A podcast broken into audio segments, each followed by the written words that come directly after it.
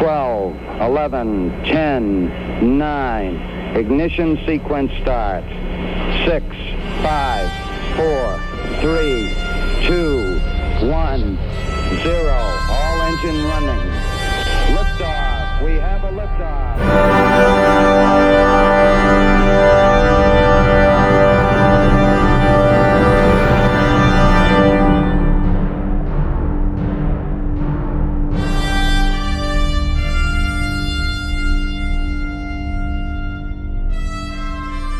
Herzlich willkommen bei der mittlerweile 98. Ausgabe des Countdown Podcasts. Hier ist der Christopher, wie auch in den letzten 97 Ausgaben. Und, Und auch wieder mit dabei ist der Frank. ist der Frank. Ja, hallo Frank. Ja, hallo, äh, jetzt habe ich da reingequatscht. Ja, Tut genau. Das, ähm, seit 97 Folgen probieren wir das, vielleicht kriegen wir es zur 100. dann hin. ähm, ich glaube, ohne Nachbearbeitung wird das nichts. wir fixen das in der Post. Genau, ja, ich äh, hatte, ich habe ein kleines äh, Vorgeplänkel-Thema zum Warmwerden äh, vorbereitet. Ähm, ich habe ein neues Spiel entdeckt. Das äh, habe ich, hab ich dir auch schon privat schon erzählt. A Prosperous Universe. Kann man sich vorstellen, wie wenn man vielleicht mal EVE Online gespielt hat, der ganze Excel-Tabellenteil ohne den äh, Raumschlachtenteil.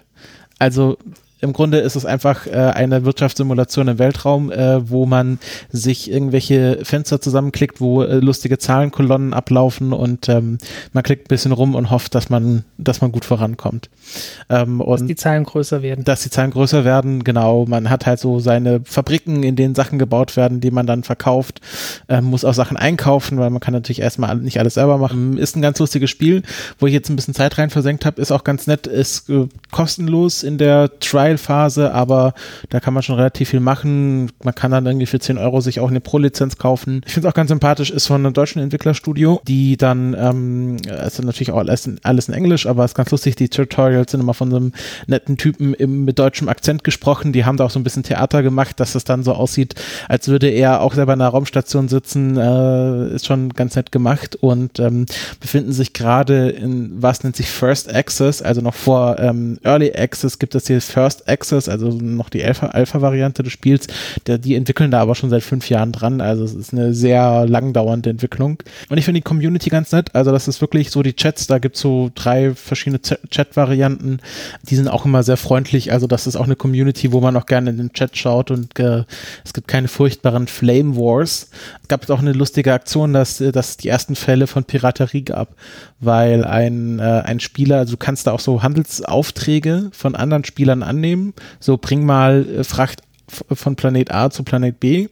Ähm, und wenn du dann die Fracht bei Planet A abgeholt hast, musst du sie nicht ausliefern. Du kannst auch einfach die Fracht behalten.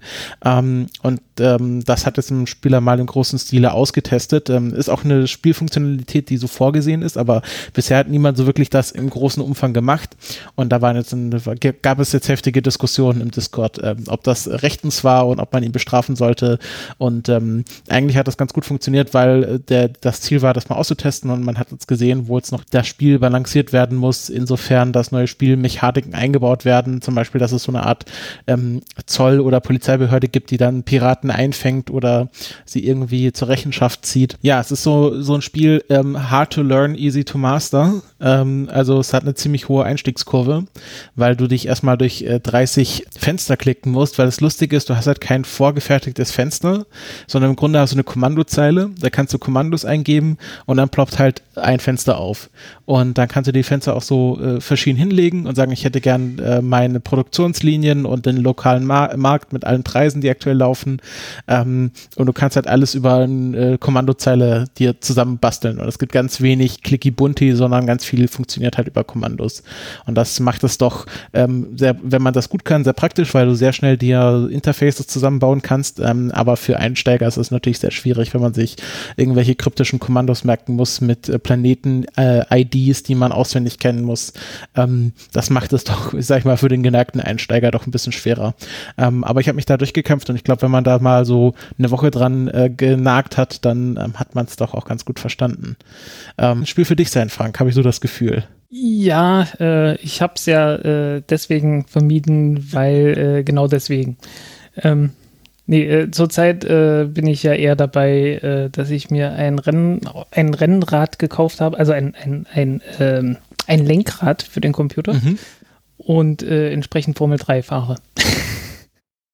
Sehr zur Freude deiner Nachbarn. Ähm, ja, jetzt auch nicht mehr. Also der, der hätte sich halt ein bisschen eher melden sollen, dass das Geräusch, das so ein äh, Force Feedback Lenkrad macht, ähm, durch den Tisch, durch die äh, Decke nach unten äh, durchgeht. Und ähm, ja, hätte er zwei Wochen eher was gesagt, dann hätte er zwei Wochen länger Ruhe gehabt. Tja, Pech.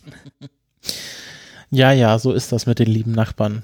Aber das. Ja, ähm, es gibt übrigens noch dümmere Spiele. Ähm, der, ich glaube, das Original nennt sich Cookie Clicker. Ja, genau, das, das kann ich auch, das habe ich auch vorher gespielt. Okay, ich habe es ehrlich gesagt noch nicht gespielt. Ähm, äh, ich hatte das irgendwie mal bei einem GDC-Vortrag irgendwie gehört davon. dass es das gibt. Ja, da gab es auch sehr schöne Sci-Fi- und Space-Abwandlungen von Cookie-Clickern, wo du, glaube ich, genau, ähm, ähm, Kartoffelbatterien das, bauen solltest. Ah, okay. Ja, ähm, ich, ich glaube, äh, eines der berühmteren ist Paperclips, Universal Paperclips. Ja, genau. Ja, sowas habe ich auch gedacht. Also irgendwie, irgendwas war auch, wo du nicht Cookies klickst, sondern, sondern äh, Kartoffelbatterien und wenn du dann halt genügend Kartoffelbatterien hast, kannst du halt irgendwie Planeten besiedeln. Ja, also bei Universal Paperclips, ich habe es, also seit du angefangen hast, äh, äh hier zu referieren, habe ich das gespielt. man kann per, man kann äh, einfach per Mausklick äh, äh, Paperclips herstellen. Und äh, wenn man genügend hergestellt hat, wenn man oft genug geklickt hat, kommt irgendwann unten äh, eine Option Autoclippers.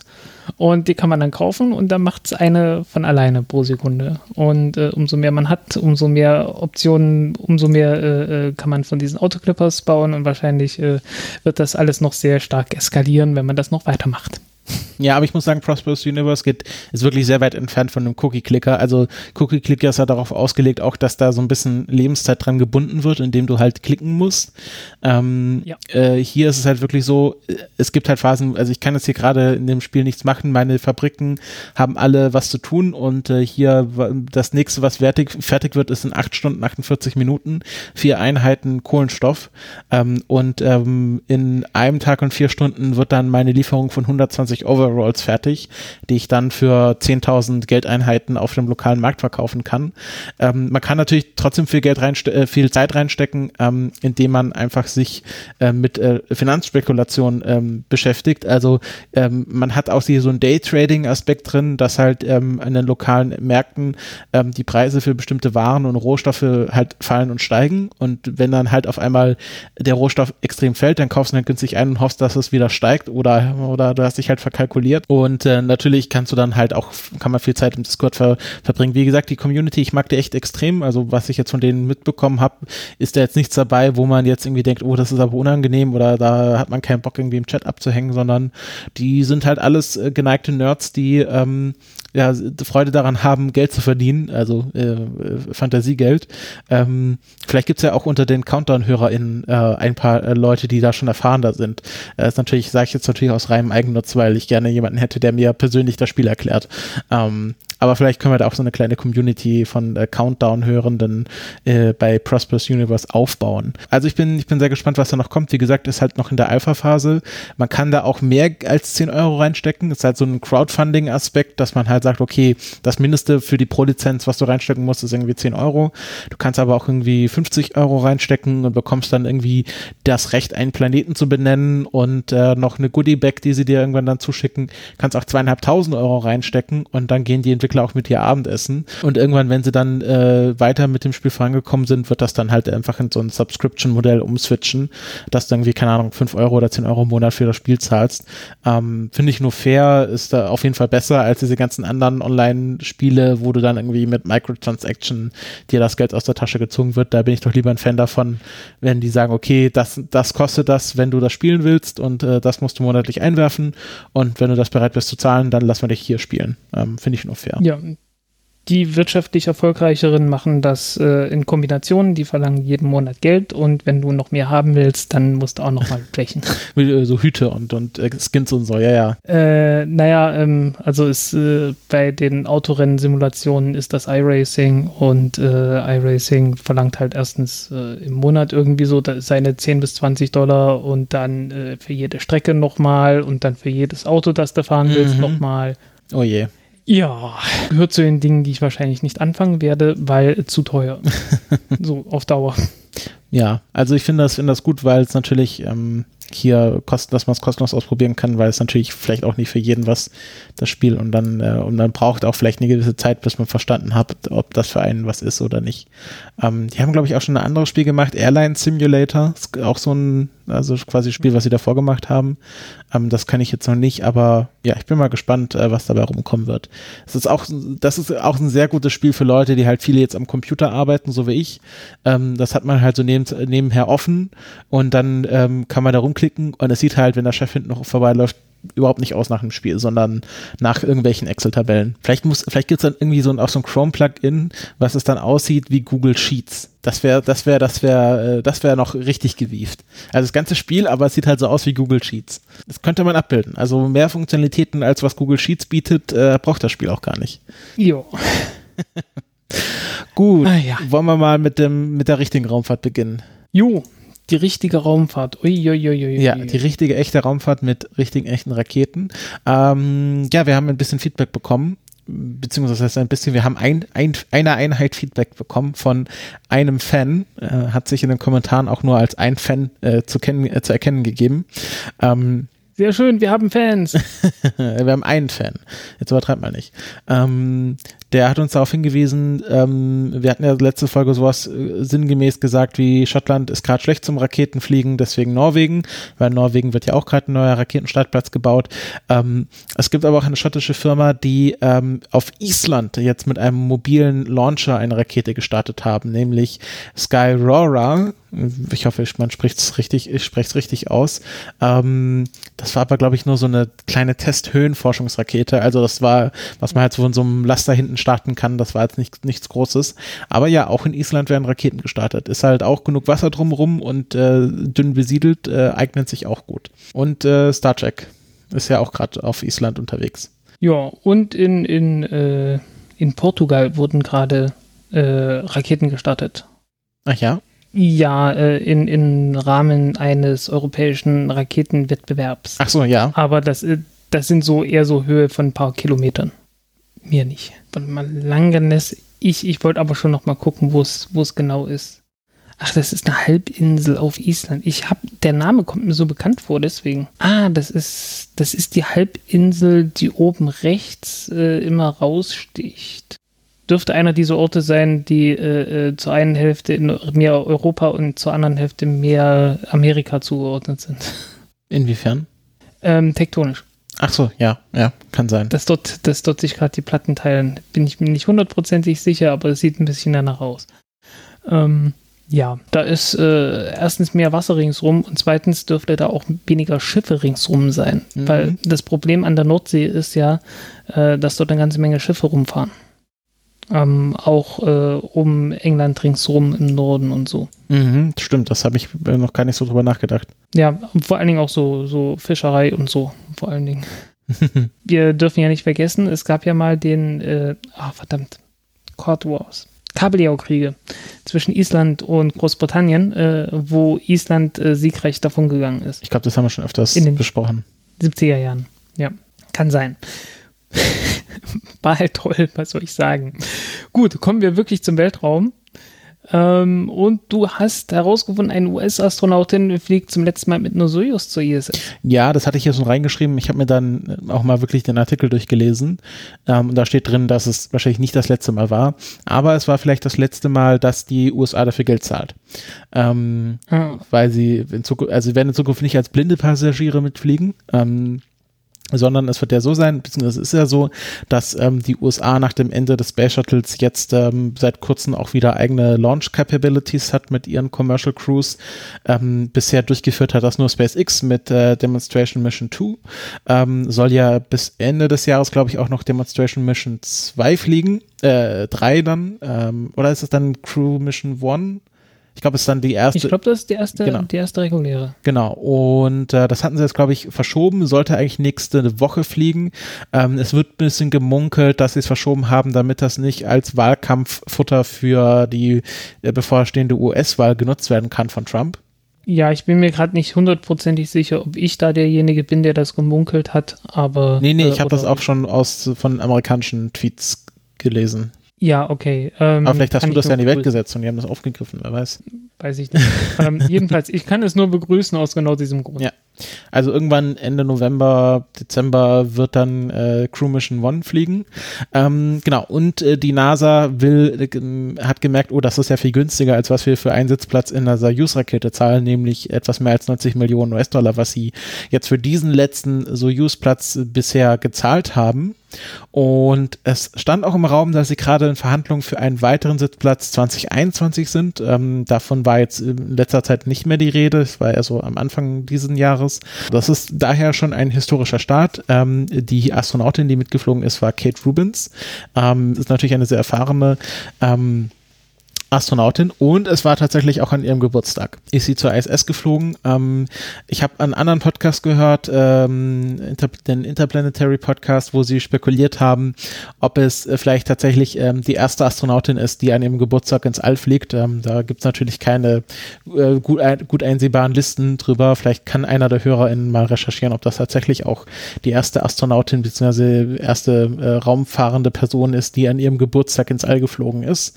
Ähm, wo wurde 42. Ähm, ist natürlich auch eine schöne Weltraumzahl. Ja, ich meine, es gab ja doch eine, wie viele, Uhr, wie viele Astronauten gibt es schon? Wie oft sind Astronauten schon hochgeflogen? Naja. 200, also ich glaube, auf der ISS waren um die 240 verschiedene Personen. Hm, natürlich viele davon ich bin gerade am überlegen. Oder waren es von? Ähm, Soyuz ist irgendwie 140 Mal geflogen, ähm, ist Shuttle auch irgendwie 130 Mal. Da ist jeweils mehr als ein Mensch drauf gewesen. Ich glaube, die Chancen gehen gegen null, dass nie jemand äh, zu seinem Geburtstag geflogen ist. Ja, es ist jetzt auch passiert. Ja, äh, ich glaube, das wird wohl noch öfters passiert sein. Ja, gut, müsste man jetzt einfach mal recherchieren. Ähm, hm. Genau, wie soll es in der Zukunft aussehen? Da hat die NASA auch schon einen Plan. Äh, sie wollen, ähm, und deswegen wird es wahrscheinlich nicht das letzte Mal sein, dass ähm, ein äh, US-Astronaut oder eine US-Astronautin ähm, auf einer Soyuz-Rakete mitfliegt. Sie wollen nämlich in Zukunft sowas machen, das nennt sich Mixed Cruise, also dass sowohl ähm, russische Kosmonauten mit amerikanischen Raketen fliegen, als auch ähm, amerikanische Astronautinnen mit russischen Raketen, dass falls eine äh, der beiden Versionen äh, länger mal gegroundet wird, dass ähm, nicht auf einmal das komplette Land Zugang zur ISS verliert, ähm, was ja ähm, bisher das Problem war, hätte die ISS ein, äh, hätte dieser Use ein schwerwiegendes Problem gehabt. Ähm, und da hatte man eigentlich wirklich Glück, dass dieser Use so ein gut abgehangenes Stück Technik ist. Ähm, und dass Russland nicht komplett pleite gegangen ist mit Roskosmos. Ähm, und genau, das will man in Zukunft verhindern, ein bisschen das dezentraler gestalten. Und ich glaube, da hat sowohl NASA als auch Raskosmos dran Interesse. Deswegen werden wir in Zukunft wahrscheinlich auch weiterhin äh, internationale Raumflüge sehen. Ähm, aber die NASA will halt keine 90 Millionen US-Dollar mehr dafür zahlen, sondern nur noch 60 Millionen, 30 Millionen, je nachdem, wie, wie man es rechnet. Genau, das ist das. Jo. Du hast jetzt hier noch jo. kurzfristig ein Thema dazugefügt, habe ich gesehen. Ja, weil, weil du davon sprachst, dass ein Start verschoben wurde. Da fiel mir ein Moment, da war ja noch ein Start, der nicht stattgefunden hat, nämlich die Delta 4 Heavy, die äh, immer noch ähm, in Amerika, in Florida auf dem Launchpad steht und nicht geflogen ist. Ähm, oh, ich weiß gar nicht, ob es in, in, Florida ist oder in Kalifornien.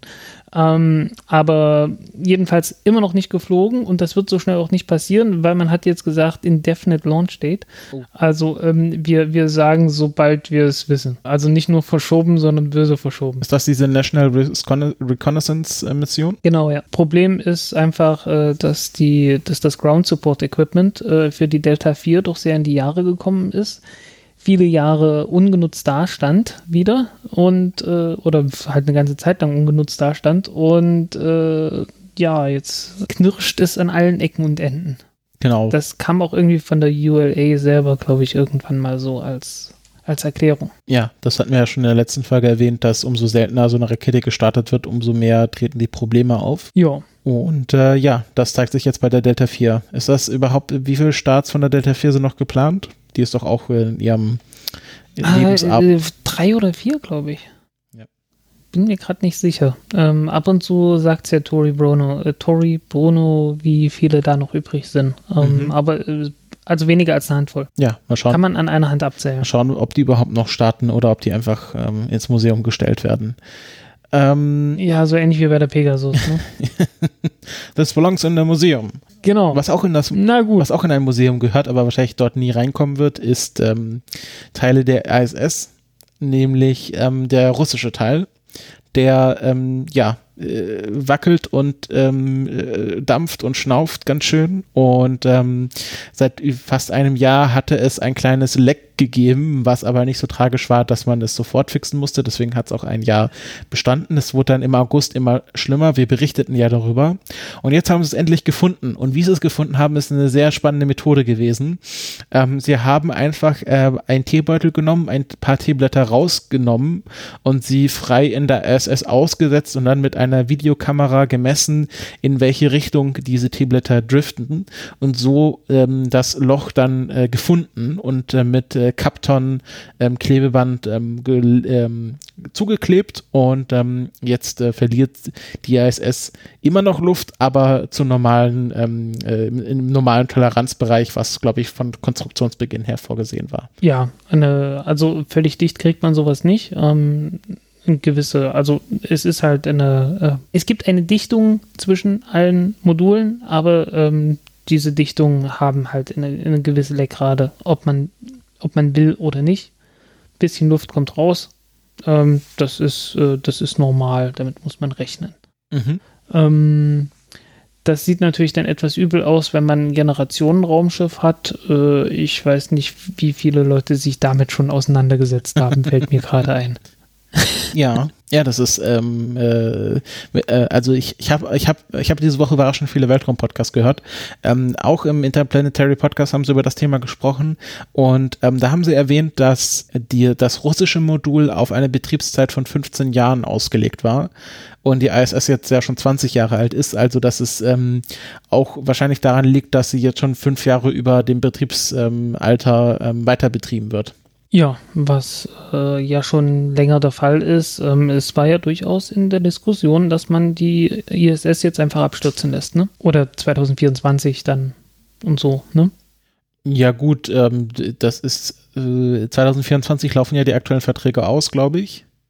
Und ähm, mal sehen, ob bis dahin das ähm, ist natürlich auch kein Zufall, dass äh, bis 2024 dieses Artemis-Ding jetzt in der ersten Phase durch sein soll. Ähm, und dann hofft man natürlich, dass man mit dem Lunar Gateway einen guten Ersatz für die ISS hat. Ja. Halt eine kleine Raumstation, aber dafür weiter weg, so dass man sagen kann, hey, ist was Neues. Ja.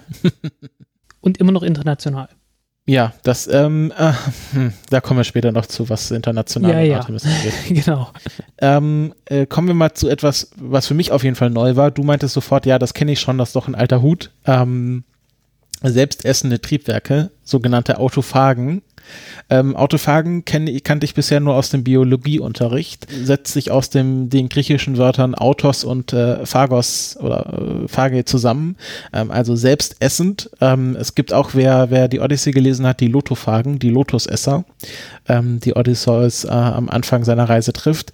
Ähm, und ähm, autophage Triebwerke ähm, sind äh, oder autophage Raketen sind Raketen, wo quasi der Tank komplett mit Stumpf und Stiel durch das Triebwerk einmal ähm, verdampft wird, ähm, so dass im Weltraum nur noch das Triebwerk und die Nutzlast ähm, ankommen und ähm, das Leergewicht ähm, des, des, des Tanks äh, quasi gespart wird, dadurch, dass es einfach mit verbrannt wird. Und ähm, da gab es 2018 ein Paper, was ähm, eine Kooperation von ukrainischen ForscherInnen und äh, der University of Glasgow veröffentlicht wurde, da hatten sie auch schon erste Tests im Labor gemacht, ich glaube 60 Sekunden lang. Und das Gute daran ist, sie haben es sowohl geschafft, ähm, es hoch zu throtteln und runter zu throtteln, was ja auch immer so ein bisschen so ein Thema ist bei Raketentriebwerken. Und ähm, genau, 2018, warum es jetzt wieder Thema wird, ist, dass ähm, das ähm, Verteidigungsministerium äh, von Großbritannien jetzt über so einen Startup Accelerator für so Military Sachen 90.000 ähm, äh, Pfund investiert haben. Ähm, Ähm, und damit soll eine Hybridvariante dieser autophagen Raketen entwickelt werden. Ähm, besteht dann aus einem, ähm, aus einem harten Stab, der quasi der, der Festbrennstoff ist. Und in diesem Festbrennstoff eingeschlossen ist dann quasi der Flüssigtreibstoff. Äh, kennt man vielleicht von diesen Kaubonbons mit dem sauren Kern. Und das wird dann in das Triebwerk reingeschoben und ähm, dann wird das quasi komplett äh, einmal vorhitzt und dann verbrennt sich das selber. Und dann hat man quasi ein autophages, eine autophage Hybridrakete. Und da ist auch schon ein Test fürs nächste Jahr geplant im neu aufgebauten Rocket Laboratory an der Kingston University in London. Frank, jetzt würde ich mich natürlich dazu interessieren, heiß oder scheiß? Ähm, ich sehe hier irgendwie überhaupt keine Angaben zur Effizienz. das ist halt immer das Thema. Also, wenn, wenn sie halt ineffizient ist, dann kannst du es vergessen und äh, naja, ähm, zugegeben, Aluminium hat den ist ein, ein ernsthafter Bestandteil von äh, Treibstoff, also so von, von, Fest, von Festbrennstoff. Ähm, insofern könnte man sich das schon vorstellen. Allerdings ist der Aufwand, den man betreiben muss, um aus äh, irgendwie einem Block Aluminium ähm, dieses feine Aluminiumpulver zu machen, das man dann tatsächlich für Treibstoff benutzen kann, dann doch recht groß. Mhm.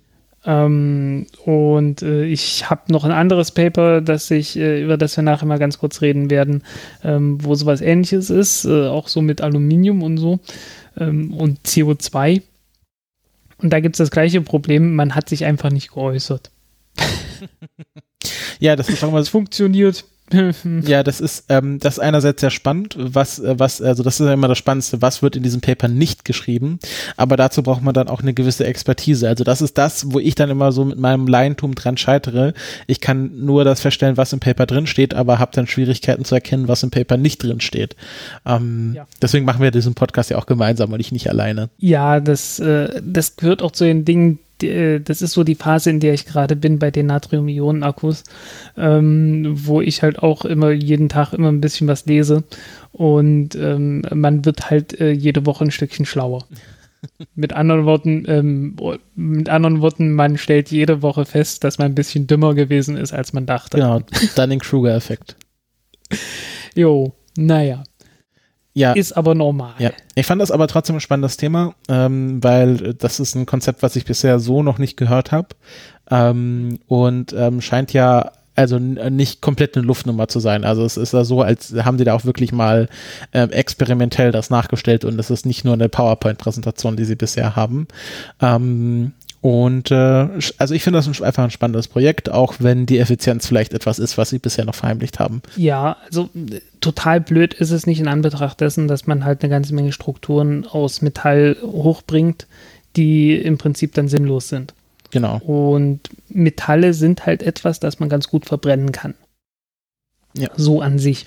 Ja, genau. Hängt ein bisschen vom Material ab, aber gerade Aluminium, was ja doch sehr beliebt ist, oder Magnesium, äh, das ist ja durchaus Zeug, das sehr gut brennt. Ähm, der einzige Grund, warum Aluminium nicht dafür bekannt ist, dass es sehr gut brennt, liegt daran, dass es äh, ziemlich gut, äh, dass es sehr schnell eine, eine Schutzschicht ausbildet so dass es äh, vor dem Sauerstoff dann sehr schnell wieder geschützt ist und nicht weiter brennt. Aber an sich äh, brennt Aluminium echt hervorragend. Ja, im Grunde ist ja Rosten auch eine Form von Verbrennung. Ja. Also ist ja alles Oxidation. Genau. Alles Oxidation. Äh, ich finde, ähm, genau, es ist ja auch jetzt nicht eine Frage von Effizienz auch, sondern auch eine Frage, genau, von diesen Metallstrukturen, die man hochbringt, auch eine Frage von Weltraumschrott. Ähm, wenn man den Weltraumschrott quasi schon im Flug äh, abbaut, äh, dann hat man da am Schluss weniger im Orbit. Ähm, das ist vielleicht auch ein Vorteil, der vielleicht in den nächsten Jahren auch noch von Nutzen sein könnte. Apropos Schrott und äh, Treibstoff im Weltraum. Die NASA will da was machen. Die will Schrott im Weltraum machen? Ähm, ja, äh, sie will ja, äh, also was heißt Schrott? Na gut, ähm, ein bisschen Schrott wird dabei anfallen, aber man versucht ihn zu vermeiden, man versucht wieder aufzutanken im Weltraum. Mhm. In Orbit Refueling. Und da haben sie jetzt, zum, genau. da haben sie jetzt erstmal mit Geld äh, die Firmen betankt. ja, ähm, ja, ähm, Economic Refueling. Genau. Ja, äh, genau. Ähm, sie haben insgesamt, warte, wie viel haben sie ausgegeben? Äh, ein paar Millionchen. 317 Millionen für Tipping Point Technologies, ähm, also auch wieder schöner Name. Ähm, Äh, ach nee, genau, 370 Millionen werden für diese Tipping Point Technologies ausgegeben, 250 davon sind für die Firmen. Ähm, eine davon ist ETA Space ähm, aus Florida. Ich finde es immer sehr schön, wie das hier benannt wird. Ähm, in, des, in diesen offiziellen Ausschreibungen steht dann immer ETA Space of Merritt Island, Florida. Das klingt immer so, als würde es quasi so ein Zeremonienmeister in so einem Ballsaal ähm, verkünden. Und hier präsentieren wir ETA Space of Merritt Island und SpaceX of Hawthorne, California. Ähm, genau, also ETA Space, ähm, die bekommen ähm, ähm, Geld für ein äh, Cryogenic Oxygen Fluid Management System, was sie ähm, mit einer Rocket Lab Photon Satellite Mission demonstrieren wollen. Ähm, also es ist eines dieser Projekte, die auf diesem Photon Satellitenbus von Rocket Lab äh, fliegen soll. Ja, was ja einigermaßen äh, billig ist, vor allen Dingen, weil Rocket Lab halt den ganzen Kram schon mal baut. Mhm. Und die bauen ja die Oberstufe sowieso, diese Kickstage. Und äh, denen ist es ja äh, ganz lieb, wenn sie ein bisschen da noch Systeme dran bauen können und dafür Geld verlangen können. Und das äh, geht ja sehr gut zusammen. Mhm. Vor allen Dingen, weil sie sich halt mit dem ganzen System auskennen, alle Grenzwerte kennen und wenn ein äh, Kunde sagt, äh, ja, kriegt ihr das hin, dann können die sich halt selbst hinsetzen und sagen, hm, naja, also in unseren Dokumenten steht zwar drin, dass dort irgendwie noch ein Zentimeter Platz sein muss, aber so wie das hier aussieht, dann geht's eigentlich, dann machen wir das halt so und so weiter. Ne? Also das ist, äh, das ist in den Ingenieursberufen, wie ich im Praktikum gelernt habe, durchaus normal so, dass man halt irgendwelche Anforderungen an einen Teil hat, äh, die dann der Kunde auch einzuhalten hat äh, es sei denn, ähm, man spricht sich halt vorher nochmal ab und sagt, naja, hm, im Prinzip ist das gar nicht so wichtig, aber wir mussten halt irgendwas reinschreiben. Das gibt es teilweise durchaus. Mhm. Ja, das ist dann gut, wenn alles auf eine, aus einer Hand kommt. Genau, die haben auch das wenigste Geld bekommen. Die bekommen nur 27 Millionen US-Dollar. Ist auch nur eine Small-Scale Flight Demonstration. Ähm, ein bisschen mehr bekommt äh, Lockheed Martin auf Littleton, Colorado. Ähm, die bekommen 89,7 Millionen für eine In-Space Demonstration für Liquid Hydrogen. Es geht auch hier um Cryogenic Fluid Management. Das ist einfach eine Technologiedemonstration. SpaceX ähm, wurde auch berücksichtigt ähm, mit 53,2 Millionen für eine Large Scale Flight Demonstration, ähm, um 10 metrische Tonnen ähm, an kryogenen Treibstoff ähm, zu transferieren und zwar zwischen zwei Starship-Vehikeln, die ja äh, wie ja. wild gerade gebaut werden. Flüssiger Sauerstoff, wohlgemerkt. Ähm, insofern hat Lockheed Martin da natürlich ein klein wenig die Nase vorn, weil äh, da geht es um flüssigen Wasserstoff, der natürlich nochmal anspruchsvoller ist. Ähm, allerdings, äh, SpaceX sagt ja auch, ähm, ja, okay, nee, haben wir keinen Bock drauf, ist uns zu kompliziert. Äh, Methan ist fast genauso gut und äh, dann nehmen wir doch lieber Methan. Mhm. Ja, und zu guter Letzt die United Launch Alliance of Centennial, Colorado. Ähm, die bekommt äh, 86,2 Millionen für Smart Propulsion Cryogenic Systems auf einer Vulcan Centaur Upper Stage. Ja, da geht es um, hauptsächlich um Multi-Week Propellant Storage. Also äh, was passiert, wenn wir einfach mehrere Wochen so einen Tank äh, irgendwie im Orbit fliegen lassen? Äh, was passiert mit dem Treibstoff? Und was passiert mit der Rakete?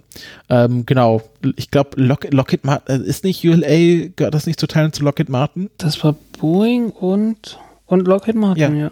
Deswegen äh, sind die auch beide aus äh, Colorado und ähm, bekommen auch beide das meiste Geld. Also einmal 89,7 und einmal 86,2 Millionen sind damit, ähm, also Lockheed Martin hat da richtig viel Geld für bekommen aktuell. Ja, ähm, aber die reden halt auch schon seit äh, 2014 oder so dazu. Also als, äh, als SpaceX angefangen hat, die Falcon 9 wieder zu verwenden, haben die ja sofort angefangen, irgendwas von Smart Reuse zu sagen äh, das ja schon seit äh, mindestens einem Jahr hätte fliegen sollen.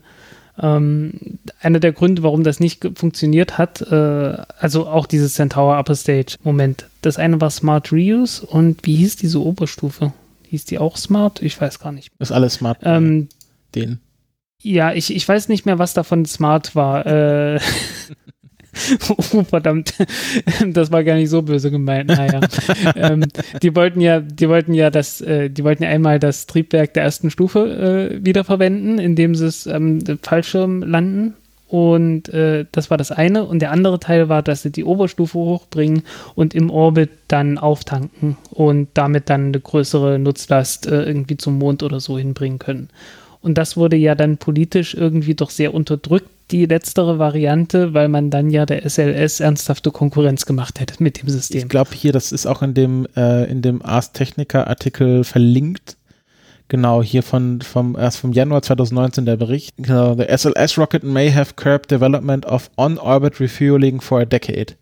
Ähm, genau, hier genau. von Eric Berger, Januar 2019. Ähm, das habe ich damals gar nicht mitbekommen. Genau, ach, ah, hier geht es um das ACES-Based Depot. ACES, ah, so hieß das Ding, ja. Ich sag doch, irgendwie, irgendeine komische, irgendeine komische Abkürzung war das noch. Ja, der hatte sogar hier so ein, so ein ausfahrbares Sonnenschild für den Tank, damit der, das nicht so stark gekühlt werden muss. Genau. So, ähm, ja, das war halt so eine Sache, was halt auch äh, komplett reaktionär war, einfach nur um irgendwas zu haben, das nicht SpaceX ist, aber ähm, es hätte sich halt äh, schon gelohnt in Anbetracht dessen, wie teuer SLS geworden ist damals dieses Jahr noch eine Milliarde, jetzt sind wir ja eher bei drei Milliarden pro Flug. Ja, aber das Geld von SLS reden wir auch nochmal am Schluss drüber. Genau, eine Sache, ja. kommen wir mal zum nächsten Thema. Eine Sache, wo ich auch mich frage, was daran jetzt so smart ist, ähm, ist, dass Alan Stern äh, mit dem Spaceship Two fliegen will. Und zwar nicht in seiner Freizeit, sondern in seiner Funktion als äh, Forscher des Southwest Research Institutes. Wer jetzt sich fragt, wer Alan Stern ist, das war der Principal Investigator, also der Chef der Mission von New Horizons, also also der Pluto-Sonde. Ah, deshalb kenne ich den Namen. Genau. Okay. Ja, das ist der Pluto-Mensch. Ähm, der, nicht der Mensch vom Pluto, aber der Mensch äh, mit dem Pluto.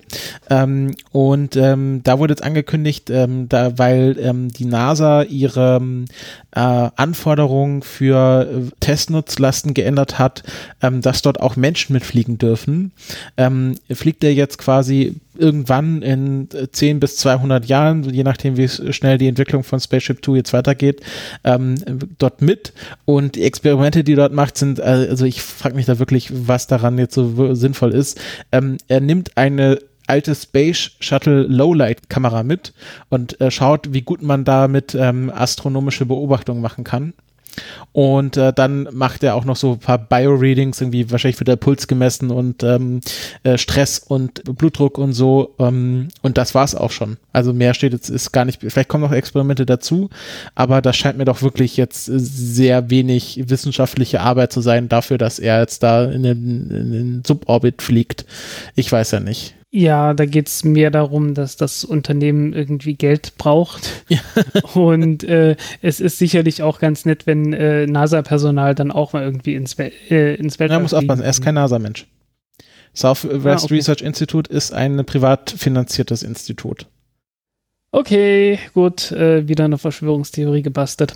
Genau, also ich glaube eher, das ist, also ich, ist natürlich schön für Alan Stern und ich meine, er hat jetzt auch genau, irgendwie ja. wahrscheinlich den Peak seiner Karriere erreicht mit der Pluto-Mission.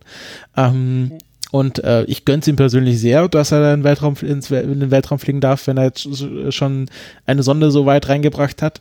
Ähm, aber so der wissenschaftliche Nutzen ähm, erschließt mich jetzt, also dass man da irgendwie so eine alte Space Shuttle Kamera mitnimmt und ein paar Bio-Readings, also das ist doch auch alles Forschung, die man schon gemacht hat, oder nicht? Ja, vor allen Dingen, man kann mit Sicherheit heutzutage sehr viel bessere Kameras dafür benutzen. Ja, ja, ja, genau. ähm, ja, äh, okay, gut, vielleicht kann man, kann man damit irgendwas kalibrieren noch, aber was sollte man, also das, das macht wirklich sehr wenig Sinn. Ähm, ja, gut. Ähm, wie gesagt, äh, schließe ich mich vollkommen an. Äh, persönlich gönnt man, gönnt man es ihm. Ähm, alles andere ist etwas merkwürdig. Aber bleiben wir bei der gleichen Firma. Ähm, Virgin Orbit äh, wurde berichtet, hat äh, über eine Milliarde investiert schon äh, in oder will über eine Milliarde investieren in den ähm, Launcher One, also in die, ja, in diese kleine Rakete, die sie bauen was unglaublich viel ist in Anbetracht dessen, dass äh, Rocket Lab damals mit 100 Millionen oder sagen wir mal 200 Millionen ausgekommen ist, um äh, die Elektronrakete zu entwickeln, zu starten und dann die Produktionsanlagen für die, für die Serienproduktion aufzubauen und äh, die Raketen dann zu starten. Ähm, und äh, so viel Geld, wie da jetzt reingebuttert wurde von Richard Branson in Virgin Orbit, ist halt, ja, lohnt nicht hinten und vorne nicht. Ähm, aber es kam von äh, ähm, Scott Manley äh, ein kleines Kommentar, das mich dann doch hat nachdenklich machen lassen. Ähm, als er geschrieben hat, dass, äh, äh, dass man bedenken sollte, dass die äh, Cosmic Girl, also dass äh, die Boeing 747, die benutzt wird, um den Launcher One erstmal zu, in die Luft zu bringen und der wird ja aus der, aus der Luft gestartet, ähm, dass dieses Flugzeug dann sicherlich auch sehr hoch bewertet wurde und es eigentlich mehr darum geht, äh, Kapital umzuschichten von der Virgin Mutterfirma zu Virgin Orbit und dann macht Virgin Orbit Verlust und dann kann man den Verlust abschreiben und braucht nicht mehr so viele Steuern bezahlen. Hm, wo habe ich ihn das schon mal gehört? Ja, ja, ne? Ähm, ist allgemein auch sehr beliebt. Äh, deswegen haben auch Apple und Co. irgendwie sehr wenig äh, äh Steuern zu zahlen in den USA. Mhm. Und äh, gerade aus der Raumfahrt kennen wir das von Otrak. Genau, der ähm, ersten privaten Raumfahrtfirma aus Stuttgart. Genau, ähm, das war damals natürlich noch schlimmer, weil äh, das war eine Abschreibungsgesellschaft, eine reine Abschreibungsgesellschaft, weil das deutsche Steuerrecht damals so gestrickt war, dass man äh, Verluste nicht einfach nur abschreiben konnte von der Steuer, sondern das Dreifache der Verluste oder so äh, konnte man abschreiben. Ah, okay, du hast also eine Million da ein, äh, eingelegt und konntest äh, Verluste von drei Millionen in, bei der Steuer geltend machen. Irgend sowas. Äh, ich weiß nicht, ob 2,6 oder 3,6 Millionen, aber es war, es war jedenfalls überdimensional viel mehr, äh, so dass es sich halt äh, netto gelohnt hat, ähm, irgendwo in eine Firma zu investieren, die garantiert komplett Verluste macht und äh, jeder Gewinn wäre schädlich. Ja, meine, meine Company bei Prosperous Universe heißt auch Otrak. Aber bisher, bisher verzeichne ich noch Gewinne. Ähm, jedenfalls, äh, Virgin Orbit sieht, sieht danach aus und Blue Origin ehrlich gesagt so langsam auch. Ja, hat, hat Jeff Bezos nicht auch so eine Milliarde investiert oder zwei Milliarden oder so? Ja, jedes Jahr. Mhm. Ähm, äh, lustigerweise, wenn man das mal gegen Rocket Labs äh, rechnet, ähm, ich glaube, die haben aktuell 180 Millionen investiert. Das und das beinhaltet auch schon die Mission zur Venus, die sie jetzt machen wollen. Ja, äh, na, aber das ist eh, das ist das, was äh, Peter Beck, glaube ich, von seinem persönlichen Vermögen da investiert hat. No, also das ist nochmal unabhängig von der, von der, also nicht mehr ganz unabhängig, aber so ein bisschen unabhängig von der Firma. Das eigene Vermögen und das. Ja, gut, aber stell mal vor, wenn Peter Beck die Mittel gehabt hätte und jedes Jahr eine Million, eine Milliarde in seine Firma zu stecken, wo die jetzt. Ja, äh, das ist die Tragik der heutigen Zeit. Äh, Geschäft wird äh, sehr oft gemacht, nur um irgendwie Profite zu machen, um irgendwie Geld von A nach B zu schieben. Und äh, dann reiben sich einige Leute verwundert die Augen, wenn es jemand mal ernst meint mhm. und äh, einfach nur sagt, hey, äh, ich will hier einfach wirklich das machen, was da, was da vorne drauf steht auf der Firma. ne? Und dann hast du plötzlich jemanden wie Elon Musk, der jetzt äh, sicherlich auch kein, kein furchtbar brillanter Mensch ist, äh, der es halt nur einfach ernst meint, im Gegensatz zu den meisten anderen. Ja, und der, der wie du, glaube ich, neulich mal erklärt hast, einfach das gemacht hat, was offensichtlich war. Ja, genau. Ja, ja, das ist auch sehr spannend. Aber kommen wir doch mal zum, zum lieben Elon. Ähm, das war noch nicht mal geplant, verdammt.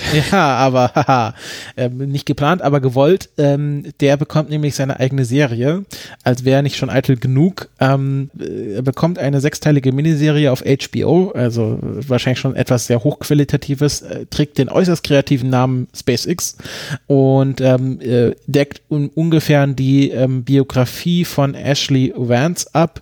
Die ist auch schon sehr alt. Ich glaube, die ist schon fünf oder sechs Jahre alt, diese Biografie und äh, soll halt so die Beginne von SpaceX äh, abdecken. Also die interessante Phase von wegen, wenn jetzt dieser Start nicht klappt, dann ist die Firma pleite und wir müssen irgendwelche Sachen mit äh, Eimern fixen.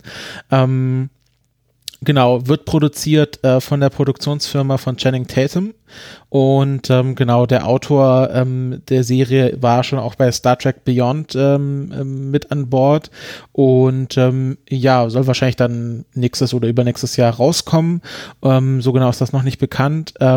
Ich finde das einerseits natürlich sehr spannend, weil so HBO-Miniserien sind immer sehr gut produziert. Da hat HBO in letzter Zeit sehr, sehr viel guten, äh, gutes Zeug rausgehauen und ich finde natürlich das auch ein Thema, was mich inhärent interessiert ist natürlich die Frage, ähm, ob dann Elon Musk Ego äh, final platzt. Ja, ich weiß halt nicht, wie weit das immer von, wie weit das jetzt sein Ego ist oder ich, ich weiß nicht, wie weit er sich davon äh, beeinflussen lässt. vielleicht ist es nicht Elon Musk Ego, aber so dieser, dieser Kult um Elon Musk, ähm, ob der nicht dann noch viel schlimmer wird, als er bisher schon ist. Ja, das, äh, äh tja, aber ich bin gespannt. Ich bin auch gespannt, so wen sie dann casten und ähm, wenn die Serie SpaceX heißt, dann wird es wahrscheinlich nicht nur um ihn gehen. Also ich bin auch gespannt, äh, vielleicht dann, dass dann die anderen Figuren in diesem in dieser Firma wie äh, Grant Chotwell ähm, oder hier der Königsmann oder Tom Müller oder so genau noch mal mehr in Fokus kommen. Ähm, also ich bin sehr gespannt drauf. Dann gehen wir mal weiter. Nächstes Thema, ähm, auch wieder SpaceX, nämlich, äh, dass nämlich Starlink jetzt schon das, äh, die ersten Nutzer hat, äh, die auch wirklich darauf angewiesen sind, nämlich ähm, die Native Americans, ähm, äh, und zwar die Mitglieder des Ho-Stamms ähm, in Washington State, sind jetzt eine der ersten ähm, ähm, Internetnutzer, die über Starlink versorgt werden. Und das haben die auch dringend nötig, weil ähm, die leben so abgeschieden und natürlich ähm, hat die USA auch eine gewisse Geschichte, ähm, ihre äh, Ersteinwohner ähm, etwas zu benachteiligen, sind so abgeschieden, dass sie da auch kein Breitbandinternet haben. Washington State hat sich auch dazu verpflichtet, bis 2024 diese ganzen Stämme mit Breitbandinternet zu versorgen. Das wurde jetzt natürlich durch äh, Covid nochmal ein bisschen kritischer, dass man Internetverbindung hat und auch eine gute Internetanbindung.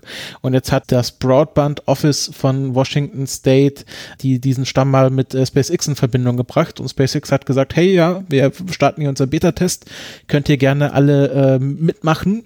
Und ähm, es gibt jetzt auch schon erste Erfahrungsberichte und die, die Leute sagen, das ist echt für uns äh, ein Sprung ins 21. Jahrhundert. Also die sind echt begeistert davon und sagen, das ist das, was uns hier wirklich einen ähm, nutzbaren Anschluss ans Internet bringt. Und äh, ja, bei aller Kritik, die man an Starlink und SpaceX haben kann, ist das doch wirklich ein sehr guter Nutzen, dass jetzt diese Leute, die sehr abgeschieden wohnen und auch in einer strukturell benachteiligten ähm, Gegend, dass die jetzt wirklich in so einer kritischen Zeit ähm, Internetanschluss und zwar Breitbandinternet Internetanschluss bekommen. Ähm, fand ich eine sehr spannende Geschichte. Also es ist so, fand ich ähm, sehr schön, sehr positiv und ähm, ja, zeigt auch, welchen Sinn Starlink haben kann. Ja, ähm, ich hatte hier irgendwie etwas gesehen, wo ich gerade mal gucken musste. Ähm, es gibt ein Projekt, äh, dass ein paar Familien irgendwie in ländlicher Gegend auch äh, versorgt werden und irgendwer hatte da ausgerechnet, ähm, dass das, dass das äh, ungefähr 200 Dollar im Monat kostet. Irgendwie 300.000 bezahlen sie für ein Jahr und es soll irgendwas zwischen 45 und 135 äh, Benutzern mhm. äh, geben. Wie weit das jetzt stimmt. Äh, ich, ja, ist vielleicht die Frage, ob nicht. das dann mit mehr Benutzern für den individuellen Benutzer dann vielleicht nicht sogar günstiger wird. Ja, ich habe hier zu wenig, ich habe tatsächlich zu wenig ähm, ähm, Einzelheiten dazu gefunden wie viel das dann wirklich sind und wie ein Benutzer definiert ist und so ähm, und was für eine Verbindung die dann tatsächlich bekommen, weil das Ganze ist ja so breitbandig, dass äh, eine Verbindung durchaus auch für viele Benutzer äh, gleichzeitig benutzbar wäre. Muss man gucken. Also, dass es nicht ganz billig wird, ist eh klar. Ähm, aber ich denke, irgendwas unterhalb von 100 äh, Dollar pro Monat sollte es schon sein, weil ansonsten wird es langsam schmerzhaft. Ja, aber du musst auch bedenken, dass die in den USA viel mehr für ihren Internetanschluss zahlen als wir in Deutschland. Mm, das kann sein. Und ja. dass das äh, durch, durch die quasi oder quasi Monopole, die dort herrschen, ähm, die Preise auch ziemlich angehoben werden können. Also gerade hier Comcast, mhm. die nehmen dich schon richtig aus. Wenn du da irgendwo in einer ländlichen Gegend wohnst, wohnst und Comcast ist die einzige Lösung für Internetanschluss, die nehmen dich richtig aus. Ja, äh, USA ist halt sowieso kein Land, wo man echt leben möchte. ich will ja aktuell noch nicht mal zum Urlaub hinfahren, ehrlich gesagt, auch, auch ohne Corona. Ja. Ja, mein Bruder hat das gleiche gesagt. Irgendwie, jetzt ist erstmal erstmal nicht.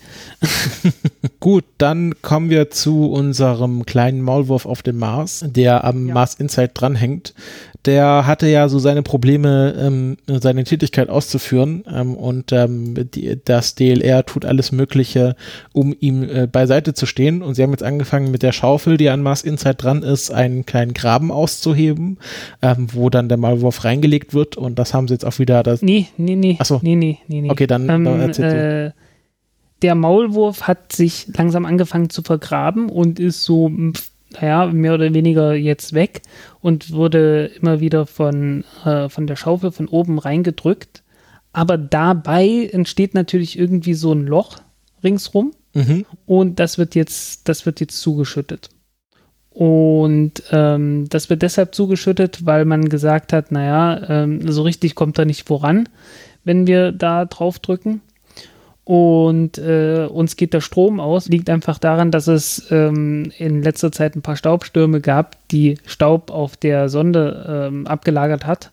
Und so langsam, äh, ja, muss man sich halt überlegen, okay, was machen wir jetzt? Was ist jetzt das Effizienteste? Und hat sich dann entschieden, okay, wir ähm, schütten erstmal ähm, die Grube zu und äh, machen dann damit weiter, was sowieso unvermeidlich ist, nämlich dass man ähm, nicht mehr direkt auf den Maulwurf den Druck ausübt, sondern nur auf die Erde ähm, oben drüber und hofft dann, dass er anfängt, sich trotzdem weiter tiefer ähm, reinzugraben, ähm, weil teilweise verliert er jetzt rechts und links ein bisschen den Kontakt zu den Wänden.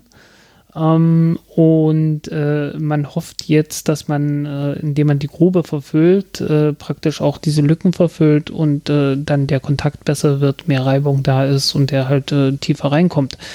Ähm, ob das klappt, bleibt abzuwarten. Bis jetzt äh, war man ja ehrlich gesagt nicht sonderlich erfolgreich man hofft immer noch, dass es alles darin liegt, dass man oben eine sehr kompaktierte Kruste hat ähm, und äh, dass es dann irgendwie besser wird, wenn man äh, weiter unten ist in der, äh, in der Erde. Ähm, ja, bis jetzt ist er 20, 30 Zentimeter tief, äh, also halt so eine Maulwurfslänge. Und ähm, eigentlich soll er drei Meter tief kommen. Na, viel Spaß. Ob das klappt, ich, äh, ich habe immer mehr Zweifel, dass das jemals klappen kann. Ja, wenn, wenn das dann klappt, dann werden wir auf jeden Fall drüber reden. Ähm, ja, wir hatten ja letzte Folge äh, sowohl über Indien als auch über Alaska geredet und ähm, jetzt tun sich die beiden zusammen, denn ein indisches Startup will in Alaska eine Rakete starten lassen. Ja, ähm, ist eine kleine Rakete, 100 Kilo Nutzlast, die äh, ja aus zwei, aus zwei Stufen besteht. Ähm, Kerosin und Sauerstoff, das Ganze elektrisch ähm, betrieben, so ähnlich wie die Elektronrakete. Ähm, ich äh, bin gespannt. Ähm, Kannst du sagen, wie, das, wie das Startup heißt? Oder hast du schon? Ich hab's und ich habe nicht aufgepasst. Ähm, äh, äh, äh, ich hab's vergessen. Verdammt. Ähm, das ist die Agnicool Cosmos Launch Vehicles. So heißt die Firma. Catchy. Das, äh, und die Rakete heißt Agniban. Mm. Keine Ahnung. Sagt mir wirklich nichts. Ähm, ja, allzu viele Details kenne ich hier nicht. Ähm, muss man schauen. Die wollen den richtigen, äh, die ersten Tests sollen 2022 sein, also in zwei Jahren wollen sie fliegen.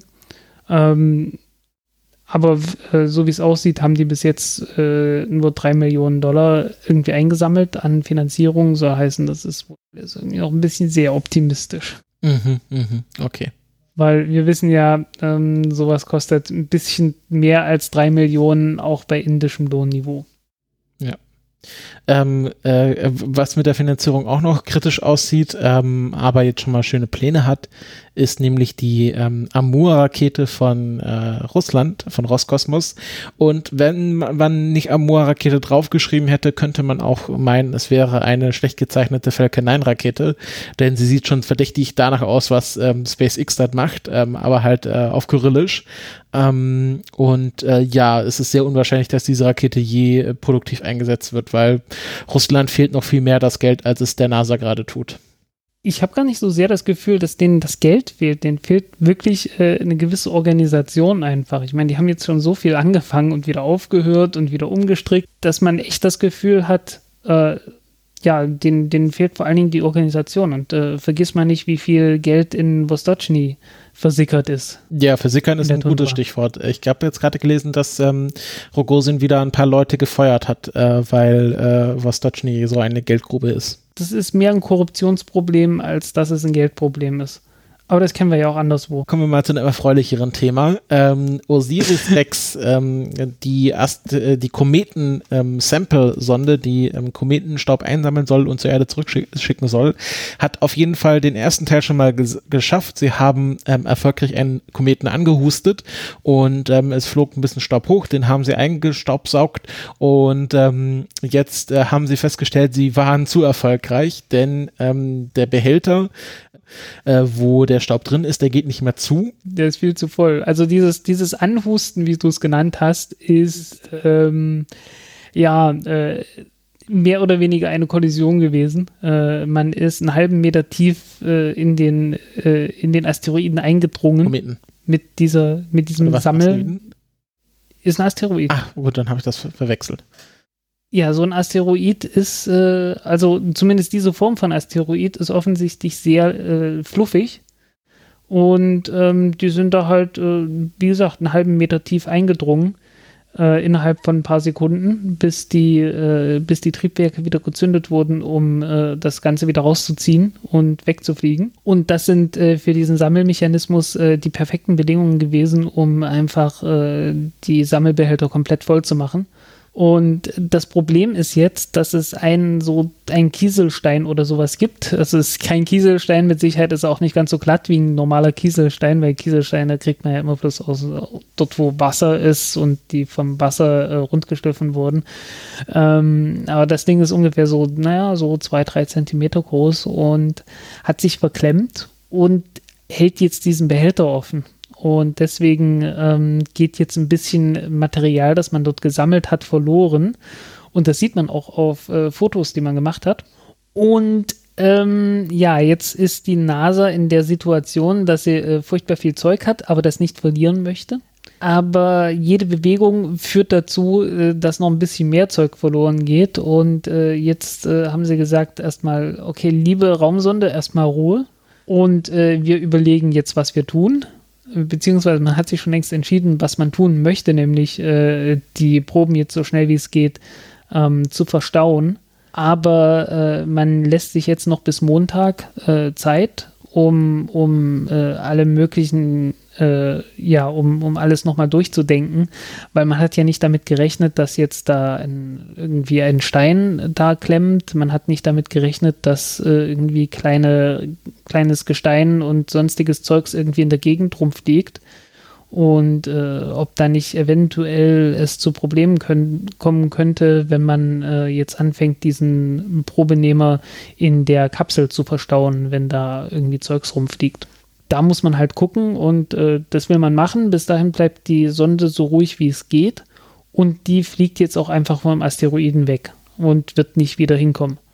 Ähm, also man hat jetzt den ganzen weiteren Plan äh, über den Haufen geschmissen sozusagen, um äh, ja um, um das Material, das man hat, äh, behalten zu können. Ja, sie wollten auch noch so einen Spin-Test machen, um zu messen, wie viel sie eingesammelt haben. Ja, und genau den hat man auch komplett abgesagt, weil äh, dann hätte man ja, dann hätte man ja noch, noch mehr Material in der Gegend verteilt und äh, genau und ein genaues Ergebnis hätte man sowieso nicht gekriegt. Also was soll der Scheiß? Ja. Ja, es ist äh, sehr spannend. Ähm, äh, Sie meinen so, dass Sie ungefähr so glauben, so 60 Gramm eingesammelt zu haben. Also wahrscheinlich geht so, wahrscheinlich wissen, okay, wenn die, wenn das Döschen voll ist, dann sind da so ungefähr 60 Gramm drin. Ähm, aber nee, nee, nee, nee, zwei Kilo. Ach, zwei Kilo. Also wenn das Ding voll ist, dann sind so anti 2 Kilo. Also das Beste, was man ah. in Versuchen gesammelt hat, sind 1,9 Kilo gewesen. Dann vielleicht, vielleicht meinte er, sie haben 60 Gramm 60 verloren. Gramm für die Wissenschaft. Ah, okay, sie brauchen 60 Gramm für die Wissenschaft. Okay, dann verstehe ich ja. das. Ähm, äh, die Idee war, die Idee ist folgendes: äh, Man braucht 60 Gramm, um irgendwie die wissenschaftlichen Ergebnisse zu bekommen, die man haben möchte. Ähm, aber man hat von Anfang an gesagt, okay, wir sollten äh, als Ziel haben, dass wir wenigstens 150 Gramm haben ähm, zumindest gemessen 150 Gramm, um äh, sicher zu gehen, dass es wenigstens 60 sind, weil so dieses Verfahren, dieses Messverfahren ist nicht sonderlich genau. Mhm. Und äh, naja, jetzt hat man halt festgestellt, ja, irgendwie, es sieht recht dunkel aus, der Probenbehälter, der ist ja, da ist so ein Sieb ringsrum, ne? Also das funktioniert so ähnlich wie ein Kaffeefilter oder so, dass man halt, äh, oder halt wie ein, ja, halt wie ein normales Sieb, wenn man irgendwie Zeug gegen Sieb schmeißt, dann bleibt halt einiges hängen und man sieht halt hinter dem Sieb sieht es dunkel aus, also höchstwahrscheinlich ähm, ähm, ist es voll. Äh, möglicherweise hat man deutlich über ein Kilo an Material da drin rumfliegen. Und ähm, ja, jetzt muss das halt verpackt werden und äh, zurück auf die Erde kommen. Mhm. Das wird eine ganze Weile brauchen. Ähm, die nächste Abfluggelegenheit ist äh, im März, glaube ich. Also äh, die Mission ist doch spannender ähm, als, oder beziehungsweise jetzt wird es erst richtig spannend und gedacht habe, okay, jetzt haben sie es eingesammelt, jetzt müssen sie es ja nur noch zurückschicken. Ähm, aber wie man das auch schon von Amazon kennt, der Transport ist dann meistens das, was kritisch ist. Ja, ähm, so, weil es vorhin eine, eine zu gute Überleitung gewesen wäre und ich gesagt habe, nein, das machen wir jetzt nicht, ähm, kommen wir jetzt zu Ariane 6, die sich äh, verspätet. Wurde jetzt offiziell, also so halboffiziell, es soll jetzt in der nächsten Woche offiziell auch bekannt gegeben werden, dass sich die, dass die Ariane 6 erst 2022 startet. Ähm, bis dahin hatte man ja noch gesagt, na ja, Ende 2021. Ursprünglich war ja der Plan, äh, dass dieses Jahr schon die, die Ariane 6 hätte fliegen sollen. Aber davon war man ja doch äh, sehr weit entfernt. Ähm, die, die Triebwerkstests und so weiter kamen ja erst äh, sehr viel später zusammen, dass man, de, dass man die abgeschlossen hat. Ähm, ja, und äh, die Infrastruktur war noch nicht fertig. Dann gab es dieses Jahr sicherlich einen Baustopp äh, wegen äh, Covid-19. Du meinst wegen schlechtem ähm, Wetter? Wir berichteten wegen dem schlechten Wetter, genau. Ähm, äh, war nicht jetzt erst so, dass sie erst in der letzten Woche die letzten Triebwerkstests gemacht haben? Ja, das auch.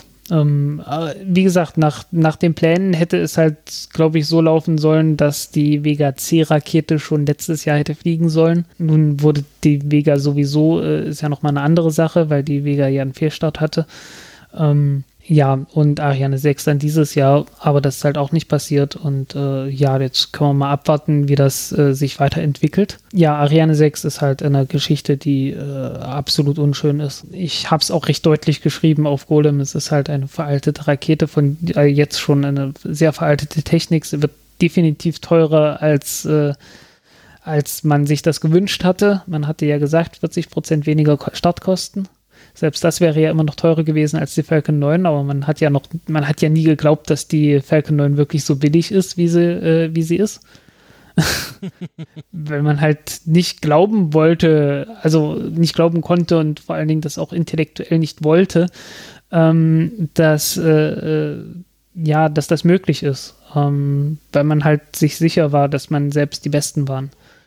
Ähm, tja, sehr schade, alles in allem. Und was meinst du jetzt mit, ähm, das wird erst nächste Woche offiziell bekannt gegeben? Hast du das jetzt aus deinen geheimen äh, Raumfahrtjournalistenkanälen erfahren? Ähm, so ungefähr. Es gab ein französisches Magazin, das da eine Veröffentlichung gemacht hatte. Ähm, und äh, der, der Chef, äh, ach Mensch, hier von OHB. OHB, äh, die bauen die Oberstufentanks unter anderem für Ariane 5 und auch für Ariane 6.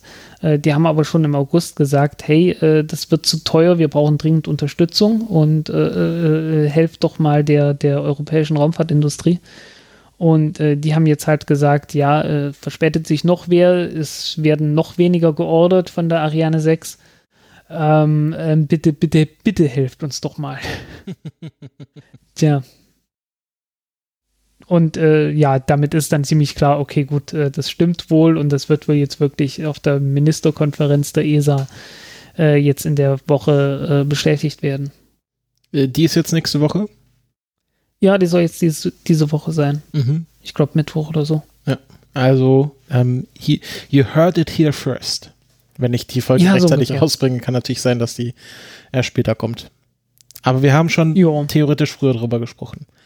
Ähm, ja, äh, kommen wir mal zu einem Thema, wo wir uns ja in vor zwei Folgen ähm, ein bisschen gekabbelt haben, nämlich äh, der Venus. Und wie immer hast du recht behalten. Ähm, kann, muss, Nein, noch nicht. Muss ich Moment, neidlos also, anerkennen. Also, äh, ähm, es wurde vorübergehend zurückgezogen. Ah, okay. Und äh, weil es gab eine, es gab eine Veröffentlichung. Ja, du musst, musst äh, vorne anfangen, die, die, Leute wissen noch nicht, über was wir reden. Wir hatten ja Phosphin auf der Venus entdeckt und äh, man spekulierte ja, dass das Phosphin daher kommt, dass es eventuell doch Leben irgendwie auf der Venus gab angeblich hat man das nicht gesagt, aber man hat es mit so vielen Worten impliziert, äh, dass es dann doch so aussah.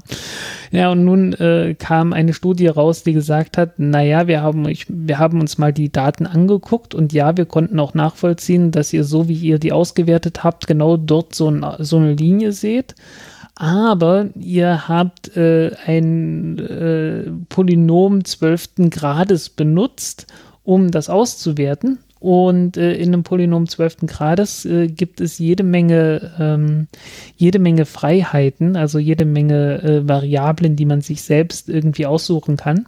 Also da kann man Fehler machen und die haben halt gesagt, ja, äh, ihr habt da einen Fehler gemacht. Wir können auch genau zeigen, wie er aussieht, aber sie sagen halt auch gleichzeitig, ähm, warten wir mal das Peer Review noch ab und bis dahin äußern wir uns nicht vor der Presse deswegen habe ich dazu auch noch, noch nichts geschrieben, weil ich mir gesagt habe, na gut, okay, die wollen sich noch nicht äußern. Naja. Also die Forscher, die jetzt den Fehler entdeckt haben, wollen sich noch nicht äußern. Genau. Mhm. Ähm, ja, es gab ja eine ganze Menge Streit auch deswegen. Ähm, auch eine Veröffentlichung, bei der dann irgendwie gesagt wurde, ähm, ähm haltet euch doch mal mit solchen Aussagen zurück. Mhm. äh, woraufhin dann wieder andere Astronomen irgendwie empört waren, dass sich jemand so äußern kann darüber, wie sich andere Leute äußern und bla bla. Ähm, ja, es ist eine sehr unschöne Geschichte gewesen. Ähm, und dummerweise vom Ergebnis halt her auch irgendwie absehbar, weil das, das Paper war halt irgendwie von Anfang an so ganz komisch gestrickt, dass man gemerkt hat, äh, dass da doch sehr viel Physik durch Wollen dabei war. Ja, das hatten wir ja schon in vor zwei Folgen besprochen genau, äh, und auch, glaube ich, ausgiebig diskutiert, äh, was der mhm. Kritikpunkt an dem Paper war. Äh, John von Neumann, äh, einer der Erfinder des, des, des ursprünglichen Computers, ähm, äh, hatte mal so einen netten, äh, netten Spruch gebracht. mit vier Parametern kann ich dir einen Elefanten in den Graph fitten. Ne? Mhm. Also so, so auf den Graph malen. Und äh, mit, wenn ich fünf Parameter habe, dann kann ich sein, äh, dann kann ich äh, mit seinem Rüssel äh, äh, wiggle. Na, mit dann, dem Rüssel, dann, Rüssel dann kann er auch noch mit dem Rüssel wackeln, genau. Ähm, das ist halt so ein, so ein Spruch und äh, es gibt auch Leute, die haben schon solche Elefanten dann gezeichnet und naja, die hatten hier halt nicht vier Parameter oder fünf Parameter frei, äh, sondern zwölf Parameter und äh, das reicht dann schon für eine ganze Elefantenherde. Und äh, diese Parameter waren dann Sachen, die man dann einfach angenommen hat oder warum sind die genau. frei? Genau, ähm, kann man halt nicht äh, aus den Messdaten heraus ähm, festlegen oder werden nicht von den, von den Messdaten her festgelegt, sondern ähm, ja, muss man sich halt, muss man halt äh, plausible Werte finden, äh, die man dann äh, festlegen kann. Verstehe. Und äh, das also ein bisschen so wie das Fermi, ähm, äh, dieses Fermi-Paradox-Berechnung, wo man sagt, es gibt so eine Anzahl von Planeten und eine Anzahl von Sonnensystemen und ähm, man kann sich da einfach Zahlen ausdenken, aber man kann sie halt nicht messen. Genau. Mhm. Ähm, das kann man dann halt mehr oder weniger gut machen und manchmal äh, baut man halt auch Mist. Mhm. Mhm. Ähm, tja. So, apropos Messen, und ich glaube, das ist äh, eine etwas bessere Messung gewesen was hat man gemessen? Man hat äh, mit Chang'e 4, der chinesischen Mondsonde auf der Rückseite des Mondes, die Strahlung auf der Mondoberfläche gemessen. Und man ist auf ein Ergebnis gekommen und das Ergebnis ist, dass man ungefähr 2, also ungefähr zweieinhalb Mal so viel Strahlung auf der Mondrückseite hat wie an Bord der ISS. Das allerdings zur jetzigen Zeit und äh, also zum Messzeitraum, als man eher so in Richtung eines äh, Minimums der Sonnenaktivität war. Ähm, wer jetzt denkt, oh ja, minimale Sonnenaktivität, das bedeutet, dass ganz besonders wenig äh, Strahlung auf dem Mond ist, ähm, der liegt falsch. Es ist genau umgekehrt, weil die Sonnenaktivität, die, die Strahlung von der Sonne und die geladenen Teilchen, die von der Sonne wegfliegen, wenn die Sonne besonders aktiv ist, die äh, bauen ein Magnetfeld auf und wenn äh, es davon, wenn davon wenige unterwegs sind, dann ist auch dieses Magnetfeld schwächer. Und ähm, dieses Magnetfeld oder dieses Teilchenfeld, das äh, schützt uns von der kosmischen Strahlung, die von sonst woher kommt. Und immer wenn wir besonders wenig Aktivität auf der Sonne haben, bekommen wir deswegen besonders viel kosmische Strahlung. Ähm, soll heißen, also diese zweieinhalbfache Strahlungsintensität im Vergleich zur ISS äh, ist so das Höchste, was man normalerweise erwarten würde. Wobei man natürlich auf dem Mond auch mal Pech haben kann, wenn es einen äh, Solarsturm gibt, also so ein, so ein Teilchensturm von der Sonne ähm, dass dann deutlich mehr Strahlung für, über einen sehr kurzen Zeitraum ankommt. Ähm, allerdings ist das dann auch eine sehr gerichtete Strahlung und davor kann man sich dann auch durchaus schützen, indem man halt äh, ja in einen entsprechenden Schutzraum reingeht. wenn du sagst, auf der ISS geht es dann um die ISS innen oder die ISS außen? Innen. Okay. Ich glaube innen. Also da geht's. Äh, Weil auf dem Mond ist oder? man ja nicht einfach so unterwegs. Man wird ja, ja, in einem gewissen Schutzanzug oder Schutzbehausung unterwegs sein. Ja, ähm, das Problem daran ist, dass man äh, wirklich ziemlich viel Material braucht, um sich da zu schützen, weil ähm, die die kosmische Strahlung, die da ankommt, das sind halt Teilchen wie aus einem Teilchenbeschleuniger, bloß teilweise noch schneller. Die hauen halt aus dem Material, auf das sie treffen, nochmal andere Teilchen raus und äh, die Teilchen sind dann teilweise immer noch so schnell unterwegs, dass sie noch mehr Teilchen aus anderen Teilchen raushauen und so weiter. Und äh, man braucht dann schon teilweise ein paar Meter Dicke, um, um äh, ja einen ordentlichen Strahlungsschutz zu bekommen. Bei diesen Peak-Zeiten ähm, oder? Am Anfang ist es teil, teilweise ist es so, dass die Strahlungsintensität äh, mit mehr Schutz erstmal sogar noch ansteigt, als dass er zurückgehen würde. Also ähm, sie geht zurück, was so leichte Teilchen angeht, die man äh, gut ablocken kann aber alles, was Neutronen generiert, äh, das geht äh, nach innen rein äh, nochmal stark nach oben. Dagegen könnte man natürlich schon was unternehmen, indem man Bohr mitnimmt oder Cadmium oder Gadolinium oder irgendwas, das halt ähm, gut Neutronen absorbiert. Ähm, wenn man das äh, dort anreichert, dann braucht man es nicht ganz so dick. Ähm, ich hatte da irgendwo ein Paper gefunden und ich habe es nicht verlinkt, weil ich es jetzt auch nicht wiederfinde. Das kam von Apollo und da hatte man das wirklich gemessen, äh, einfach in einem Bohrloch im, im Mondgestein. Ja, und äh, die Faktoren, die da einflossen, waren halt im Wesentlichen halt, okay, wie viel Bohr ist in der Erde drin und äh, wie viel Gadolinium ist in der Erde drin und so weiter. Also, ähm, wenn man in einem Strahlungsschild sowas dann noch anreichert und vielleicht noch zusammen mit irgendeinem wasserstoffhaltigen Stoff, also Wasser oder Kunststoff, ne, irgendwelche Kohlenwasserstoffe, ähm, dann kommt man sicherlich auch mit deutlich weniger aus, indem man einfach ähm, die Neutronen abbremst und dann absorbiert. Wie in einem, Kern, wie in einem normalen Kernreaktor oder sowas. Äh, da hat man ja das gleiche Problem, dass man äh, schnelle Neutronen hat und die dann abbremst und äh, bei im Fall von, äh, im Fall von den ähm, Steuerstäben, dass man die dann halt absorbieren möchte, beziehungsweise dass man die dort halt auch mit den Brennstäben absorbieren möchte, aber das ist ja das, was man hier gerade nicht haben will, dass man nicht noch mehr Strahlung haben möchte. Das war jetzt doch ein spannendes Ergebnis, was Jungle 4 uns da gebracht hat. Oder ja, okay, gut, der letzte Teil ist jetzt von mir improvisiert. Ja, gut, ja. Yeah. Ähm, aber die, die Strahlung, äh, die Strahlungsmessung, die ist da. Weil das hat man bisher ja so noch nicht machen können, weil man ja kein Strahlungsmesser auf der Rückseite des Mondes hatte. Auf der Rückseite des Mondes nicht, aber auf der Mondoberfläche allgemein. Und äh, so unterschiedlich ist das Ergebnis da auch nicht, weil die kosmische Strahlung ja recht unbeeindruckt ist von dem entfernten Erdmagnetfeld an der Stelle. Mhm, okay. Ähm, ja, es ist halt, äh, ich, ich fand es gut, dass ich jetzt äh, ungefähr im Kopf habe, wie viel das wirklich ist. Und es ist nicht wenig, ne? Also ähm, so ein halbes Jahr geht mal, aber äh, jahrelanger Aufenthalt hm, wird schwierig. Deswegen Lunar Gateway. Hm, naja, äh, da hast du das gleiche Problem. Da hast du es sogar noch ein bisschen schlimmer, weil wenn, wenn der Lunar Gateway deutlich entfernt vom Mond ist und nicht irgendwie in einem niedrigen Mondorbit, dann äh, fehlt dir ja das Strahlungsschild. Das nämlich der Mond. Ne? Der Mond ist dann, ist ja auf der Mondoberfläche, hast du ja äh, zumindest auf der einen Seite von dir ein ziemlich dickes Strahlungsschild, nur auf der anderen Seite halt nicht.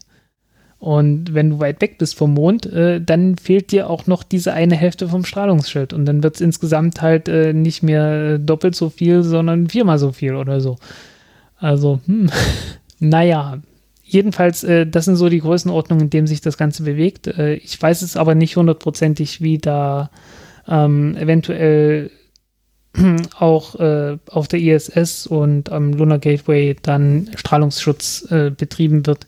Also ein paar Millimeter Aluminium und sowas hat man ja garantiert dazwischen. Ich weiß nicht, wie viel das dann bringt. Und ich kenne auch nicht die genauen Umstände, unter denen jetzt die Strahlung dort gemessen wurde auf dem Mond. Also wie jetzt genau der Detektor aussieht und so. Mhm. Außerdem haben die Chinesen äh, gesagt, hey, wir, wir haben Spaß gehabt auf dem Mond und wir wollen noch mal. Und noch ein paar Mal und haben gesagt, okay, äh, jetzt kommt Chang'e 5 und ähm, Chang'e 5 wird ja landen auf dem Mond und dann äh, Probe zurückbringen. Und wie schon bei Chang'e 1 und äh, 3 wird es dann außerdem noch eine Ersatzsonde geben, für den Fall der Fälle, dass äh, mit der Sonde selbst irgendwas nicht funktioniert. Und wenn es funktioniert, wird man dann mit dem Nachfolger, mit Chang'e 6, ähm, auf dem Südpol landen wollen. Ist größeres Risiko, aber ja, das kann man ja dann damit machen. Und dann kommt noch Chang'e 7. Ähm, Chang'e 7 wird ähm, so ähnlich sein wie Chang'e 5, aber halt noch mal ein bisschen größer. Ähm, mit äh, ähm, einem kleinen fliegenden etwas. Äh, ich habe keine Ahnung, was dieses fliegende Flying Craft, Mini Flying Craft, sagen sie, ähm, äh, sein wird. Ob das äh, irgendwie ein Orbiter ist oder ob das äh, einfach eine kleine Raketenstufe ist, die auf dem Mond hin und her springt. Wer weiß ähm, äh, die in den, die auch auf dem Südpol landen sollen und dort gucken sollen, ob irgendwo ähm, Wasser über der Oberfläche, ähm, ja, ob da einzelne Wassermoleküle zu finden sind. Mhm. Und ja, muss man schauen. Ähm, und Chang'e 8 äh, wird dann auch noch mal in den, zwei, in den späten 2020er Jahren landen und äh, Chang'e 8 ist dann äh, eine noch ausgefeiltere Mission, wo man dann ähm, so diese lokale Ressourcen, diese lokale Rohstoffnutzung und so weiter austesten möchte. Mhm, mh. Ja, klingt doch sehr spannend. Bin ich mal äh, gespannt, was die Chinesen dann auch wirklich davon umsetzen werden. Ja, zur lokalen Rohstoffnutzung werde ich wohl auch noch einiges sagen. Ich weiß gar nicht, ob ich das hier auf meinem Zettel habe. Auf deinem geheimen Notizzettel für nachher? Auf meinem geheimen Notizzettel, genau. Ähm, aber irgendwas hatte ich, irgendwo hatte ich was mit Mond gesagt. äh, naja, ich, äh, notfalls schreibe ich es mir noch auf. Alles klar. Nun gut. Ja, damit sind wir mit den Neuigkeiten für diese, für diese letzten zwei Wochen durch. Und ähm, ja, wir kommen zu einem Thema, äh, was ähm, mich persönlich in letzter Zeit immer wieder ein bisschen verärgert hat. Ähm, auch weil ich mich mal ein bisschen umgehört habe bei den anderen Raumfahrt-Podcasts, was die dazu gesagt haben. Und so wirklich kamen die Kritikpunkte, die ich an dem Thema habe, nicht zum Tragen. Ich weiß nicht, wie es dir da geht, welche Kritikpunkte du da hast. Ich vermute mal, wir sind uns in diesem Thema recht einig. Ähm, es geht nochmal um Artemis. Und es geht darum, dass jetzt sieben weitere Nationen ähm, äh, dass äh, die Artemis Accords unterzeichnet haben. Ich äh, suche mir mal eben hier raus, welche es waren, oder ja. hast du es zufällig im Kopf? Und net und netterweise ähm, hat man jetzt endlich mal diese Artemis Accords auch im Wortlaut veröffentlicht, mhm. äh, wonach ich ja davor immer gesucht habe und immer erfolglos war. Ähm, ich hab's, äh, ja, ich hab's, ich hab's auf jeden Fall im Artikel ich hab, geschrieben. Ich hab's, ich hab's hier. Äh, es waren Australien, Kanada, Italien, Luxemburg, Japan, äh, die Vereinigten Arabischen Emirate und ähm, das Vereinigte Königreich. Ähm, also auch schon die Länder, die teilweise schon sehr viel Geld in Artemis investiert haben. Ähm, ich vermute mal, das geht einher, wenn du in Artemis investierst, dass du die Akkords unterzeichnest. Ähm, und ähm, ich weiß nicht, wie es andersrum ist. Ich wüsste jetzt nicht, dass die Vereinigten Arabischen Emirate sehr viel Geld da investiert hätten. Ähm, ähm, also es gibt ein Memorandum of Understanding zwischen der, ah, ja. zwischen der ESA und, und der NASA, ähm, weil die ESA liefert ja eine ganze Menge Zeugs für Artemis. Nee, ich meinte, so. du bist ein bisschen gesprungen, ich redete noch von den Vereinigten hm. Arabischen Emiraten. Ah ja. Nicht hm. von den. Nicht. Ja. Ja, aber also es, es gibt im Zweifelsfall auch noch äh, Möglichkeiten, dass man mit an Artemis äh, arbeitet, ohne die Artemis Accords äh, selbst ähm, ja da, da genau, selbst unterschreiben. Da wollte ich auch noch mal ein, äh, ähm, äh, eingreifen. Ähm, es ging ähm, äh, bei äh, auf Twitter auch darum, warum jetzt die ESA nicht als Ganzes die Artemis Accords unterzeichnet. Ähm, und es ist so, dass die Artemis Accords immer ein bilateraler Vertrag zwischen zwei Regierungen sind, also zwischen genau. Italien und den USA zum Beispiel. Und äh, das kann die ESA erstmal gar nicht so einfach unterschreiben, weil die ESA ja keine Regierung ist oder auch keine Regierung vertritt. Ähm, und äh, daher wird das immer von einzelnen ESA-Mitgliedstaaten unterzeichnet. Und ähm, natürlich fehlen hier zwei große namhafte ähm, Mitgliedstaaten der ESA auf dieser Liste, nämlich Deutschland und Frankreich. Ähm, ich weiß jetzt gar nicht, wie Deutschland dazu steht. Ähm, wir hatten da mal kurz darüber gesprochen, dass wir vielleicht mal Thomas Jatzumbeck anfragen, ähm, also der Raumfahrtkoordinator der Bundesregierung. Haben wir jetzt natürlich verschlammt. Ähm, ich hoffe mal, dass wir das noch nachholen werden. Ähm, weil ich wüsste jetzt gar nicht, vielleicht weißt du da mehr, wie jetzt Deutschland zum Thema Artemis-Akkords steht. Ich habe keine Ahnung. Ähm, also positiv, äh, ich weiß es nicht. Also äh, ich habe ich habe geschrieben, was ich davon halte. Ich habe es auch ganz gut begründet, denke ich. Recht ausführlich begründet zumindest. Ja, du hast einen Golem-Artikel ähm, darüber geschrieben. Ja, ähm, insofern habe ich da sicherlich ein bisschen was zur Meinungsbildung beigetragen. Äh, ich, mir ist ja durchaus, ja, mir ist ja durchaus zu Ohren gekommen, dass äh, Artikel, die ich schreibe, dann auch mal rumgereicht werden in den Raum, in den Raumfahrtkreisen. Mhm. Und ähm, ich äh, denke, dass das dann irgendwas bewirken könnte. Ich habe keine Ahnung. Ja, könnten wir ja vielleicht mal unser also, Feedback abholen, wenn du da schon ja, gelesen wirst. Ja, also ich hatte es halt bloß ab und zu mal gehört, ähm, dass das äh, auf Mailinglisten vom DLR sowas mal ab und zu auftaucht. Aber wie viel das dann wirklich bewirkt, was also ich kann da wirklich nicht viel. Äh, ja, und die Frage ist, wie viel dann, mir da nicht viel ein. wie viel sie darüber öffentlich erzählen wollen. Genau, das ist dann das nächste. Ähm, Aber was sind denn deine? Ich habe hab natürlich gemerkt, äh, damals bei diesem komischen, bei dieser komischen europäischen Pseudo Falcon 9 mit den äh, mit den Ariane 5, äh, mit den Vulkan-Triebwerken, ähm, das ist dann sehr schnell verschwunden, nachdem ich den Artikel geschrieben habe, in dem stand, äh, Leute, das wird nix. naja, gut. Ähm, nee, also wie gesagt, ich bild mir da jetzt nicht viel ein, äh, äh, inwiefern ich da Einfluss auf die, auf die Politik nehme. Ja, aber ähm, äh, ich kann mir schon durchaus vorstellen, ähm, dass, äh, ich meine, der Thomas äh, Jazumbeck hat ja auch schon mal mit dir direkt interagiert, dass äh, der dich kennen hm. wird, jedenfalls sag ich mal deine Funktion und ähm, es ist ja, äh, ich sag mal, wir, wir sind da wahrscheinlich nicht zu unangemessen, wenn wir sagen, dass du äh, schon einer der wenigen bist, der auch immer eine starke Meinung oder sag ich mal, einer, ich will, ich sag's jetzt mal wirklich äh, provokant, du gehörst schon zur Raumfahrtjournalisten-Elite Deutschlands. Naja, jetzt werden uns die Leute so Kiel holen. Ja, nicht. ja, ja. Ähm, so viele gibt es ja nicht, insofern. Das aber so, was ich jetzt die ganze Zeit ja. versuche, dich dazu zu bringen, ist nämlich mal kurz die Key Facts aus deinem Artikel zusammenzufassen. Ja, im Prinzip äh, sieht es so aus, dass die Artemis Accords ähm, geschlossen werden und es steht schon in Sektionen, also die sind aufgeteilt in 13 Sektionen. Und äh, in der Sektion 1 steht schon drin, es geht darum, das US-amerikanische Artemis-Programm zu fördern. Das ist äh, Sinn und Zweck des ganzen Dings. Also es geht dort wirklich um die Förderung dieses Programms. Und äh, das ist das Ziel und ähm, dann wird äh, dann wird man halt äh, ja, dann werden Verträge geschlossen. Diese Verträge äh, haben jetzt nicht direkt was mit den Artemis Accords zu tun, sondern diese Artemis Accords ähm, äh, ja, ähm, auf die wird mehr oder weniger nur verwiesen, wenn man andere Verträge äh, unterschreibt. Also wenn man äh, jetzt mit der USA einen Vertrag unterschreibt, dass man ähm, am Artemis-Programm teilnehmen möchte oder so, dann verweist man dann halt irgendwie auf die Artemis-Akkorde und sagt, ja, äh, entsprechend Artemis-Akkorde machen wir das folgendermaßen. No?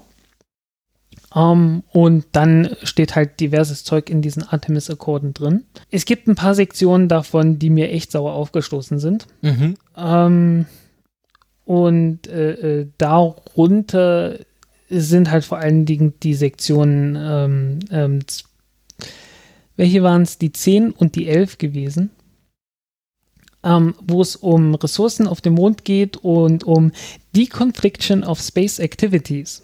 ähm, dieses Deconfliction of Space Activities, äh, also äh, Streitbeilegung oder ähm, äh, wie hatte ich es gesagt, Konflikt. Schlichten. Ähm, Konfliktschlichtung, ne? Äh, davon erwartet man offensichtlich eine ganze Menge. Man erwartet dort offensichtlich eine ganze Menge Konflikte, weil anders kann ich mir nicht, er nicht erklären, dass diese, äh, diese Konfliktlösungssektion die mit großem Abstand längste Sektion von allen ist. Mhm. Also wirklich so dreimal so lang wie alles andere. Dreimal so lang wie äh, äh die, die Sektion zum Rohstoffabbau und selbst die ist von den anderen noch die längste. Ähm ja, und da stehen dann halt so, so nette Dinge drin wie, ja, okay, äh, äh, man kann eine Sicherheitszone anlegen, rings um die Aktivitäten, die man hat. Ähm, und äh, in Sektion 10, was da vor allen Dingen drin steht, ist, äh, dass man sich äh, von dem Weltraumvertrag, vom Artikel 2 des Weltraumvertrages verabschieden muss. Ähm, der, der besagt, dass kein Land, äh, also was man dort genau gesagt hat, ist, ähm, dass die Entnahme von Ressourcen ähm, mit Artikel 2 des Weltraumvertrags vereinbar ist. Und äh, in diesem Weltraumvertrag steht dort drin, ähm, dass man nicht durch äh, Aneignung oder Nutzung von Ressourcen oder ähnliches äh, einen Anspruch auf ein Stück äh, Weltraum anmelden darf. Also dass man nicht sagen kann, okay, dieses Stück Mond gehört jetzt uns.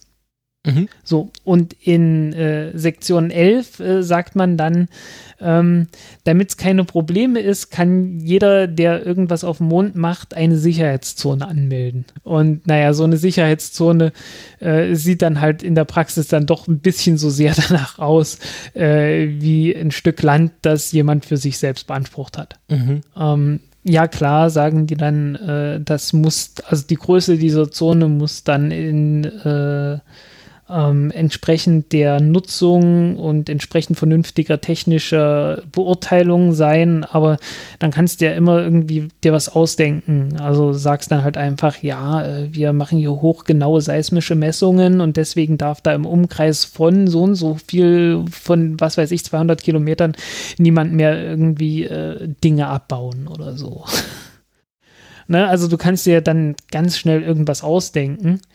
Und ähm, weil äh, die, diese Accords äh, nichts Eigenständiges sind, sondern da immer bloß äh, verwiesen wird von anderen Verträgen aus, gibt es jetzt halt auch keine unabhängigen Institutionen. Also du kannst jetzt nicht sagen, okay, es gibt hier jetzt äh, äh, einen Rat oder äh, ein Gremium, ein Parlament oder sonst irgendwas, das bei Sektionen da irgendwie, äh, das bei, bei äh, Streitigkeiten da irgendwie schlichten könnte, und äh, dann bist du halt irgendwie, stehst alleine da und der Einzige, der, ähm, der mit allen Leuten Verträge abgeschlossen hat, ist halt die USA.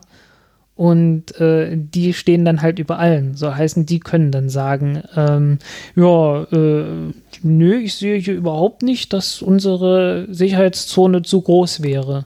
Und äh, wir erkennen euer Argument nicht an. Das können die dann halt jederzeit machen. Ne? Genau, und die können halt sagen, ja gut, das können wir klären, aber dann halt von einem amerikanischen Gericht. Ja, genau. Oder irgendwie so. Ne? Also das ist halt so ein.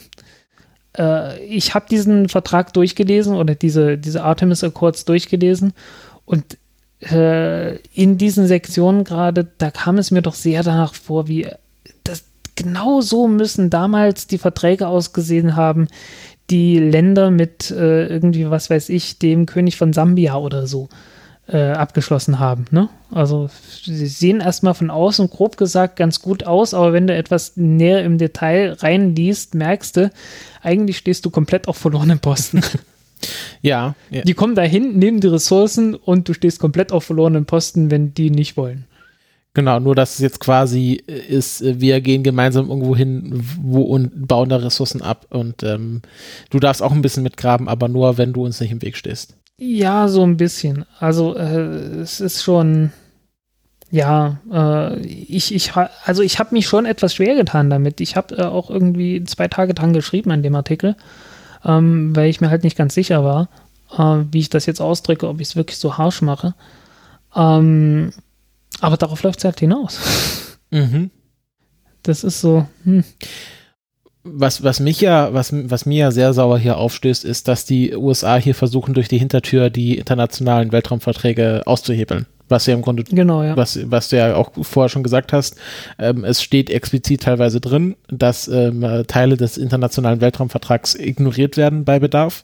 Ähm, und ähm, ich hatte mich dann auch in dem Zuge gefragt, was hält denn die ESA davor, davon, die sich ja wahrscheinlich auch irgendwie diesem internationalen Weltraumvertrag verpflichtet sieht und ihre Mitgliedstaaten, wenn jetzt einzelne Mitgliedstaaten sagen, naja gut, aber wenn es zu dieser Situation kommt, haben wir hier ein anderes Dokument unterschrieben, wo wir, wo wo wir garantieren, dass wir den Weltraumvertrag nicht einhalten, beziehungsweise das nicht kritisieren, wenn es andere nicht tun. Ähm, das äh, scheint mir doch so ein bisschen ähm, ja komisch zu sein und ich finde das hier sehr, sehr schade, dass die ESA hier überhaupt nicht äh, als eine Kraft auftritt, die versucht, vielleicht hier ihre, nochmal eine andere Policy ähm, durchzubringen. Ich kann mich sehr gut dran erinnern, dass äh, Jan Wörner ja mal vor ein paar Jahren seine Idee des Moon Village propagiert hat, ähm, was ich im mhm. Vergleich eine wesentlich schönere Idee finde, dass man halt äh, wirklich ähm, eine gleichwertige internationale Kooperation anstrebt und dass die ESA sagt, ja, wir gehen zum Mond und jeder darf mitkommen, aber wir wollen jetzt hier nicht quasi als ESA quasi alle anderen unser unsere Fittiche nehmen, sondern wir gehen gemeinsam zum Mond und wir haben hier so ein Moon Village und jeder kann sich so dran flanschen und wir machen was gemeinsam. Und ähm, äh, und was die äh, USA hier macht ist die USA geht zum Mond und wer jetzt mit will, muss hier das Geld einzahlen und da den Vertrag unterschreiben, wo die Linie gestrichelt ist und dann soll man gef äh, gefälligst die Fresse halten. Äh, aber das Problem ist an der Stelle halt auch, dass die ESA da völlig auf verlorenen Posten argumentiert hat von Anfang an, weil äh, wir können ja noch nicht mehr Menschen in niedrigen Erdorbit hochbringen. Das ist so das Ding gewesen, ne? Ähm, was ja, ähm, was halt auch das Problem ist mit dem Hermes damals, ähm, dass man dass man das nicht weiter verfolgt hat, dass man halt äh, als Ziel mehr oder weniger diesen Hermes hatte und irgendwie Hightech und sonst irgendwas. Und äh, als das nicht geklappt hat, weil man es halt übertrieben hat, ähm, hat man äh, das komplett aufgegeben und äh, damit dann natürlich auch äh, alles, was äh, alles, also jedes, jede Form von Mitsprache, von echtem Mitspracherecht verloren, weil man halt keinen eigenen Zugang zum Weltall hat für Menschen. Und äh, ja, da sind wir jetzt ein bisschen wieder äh, auf dem Niveau von 1970, ne? Mhm. Äh, als Europa ja auch keine Möglichkeit hatte, eigene, also größ, eigene größere Satelliten ins Weltall zu bringen und deswegen komplett auf die USA angewiesen war. Mhm. Und so ähnlich sind wir jetzt, äh, was, was Menschen angeht, äh, zum Mond, äh, die zu bringen, ja ganz genauso. Mhm. Ähm, das einzig Gute an der Sache ist, dass zumindest was Artemis-Programm angeht, ähm, die technischen Grundlagen der USA nicht viel besser sind als eine Unmöglichkeit, weil es halt einfach unmöglich teuer ist. Mhm. Also darf man nicht vergessen. Also äh, ich, ich sehe das ein bisschen zwiespältig, weil äh, ein bisschen ist es auch so, ja gut gebrüllt Löwe, weil ähm, äh, diese, diese Artemis Accords mit den äh, ja Rohstoffe auf dem Mond abbauen und so weiter, ähm, es lohnt sich halt auch nicht wirklich. ähm, wenn wir mal so ganz ehrlich sind, also mh, hm, kann man damit Geld machen? Naja, nicht so wirklich. Es ist halt äh, erst als Tragödie, dann als Farce, ne? Und jetzt sind wir hier bei der Farce vom Kolonialismus.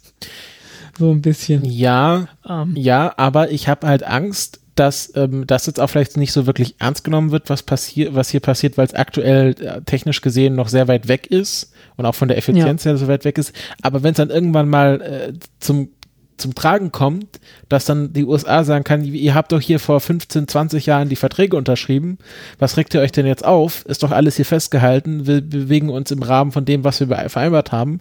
Und dann, dass es das böse Erwachen gibt, äh, wo alle äh, ESA-Mitgliedstaaten sagen, ach, so hatten wir uns das aber nicht vorgestellt. Und das. Ja, und deswegen, ja, deswegen hatte ich ja auch den Artikel genauso geschrieben, wie ich ihn geschrieben habe.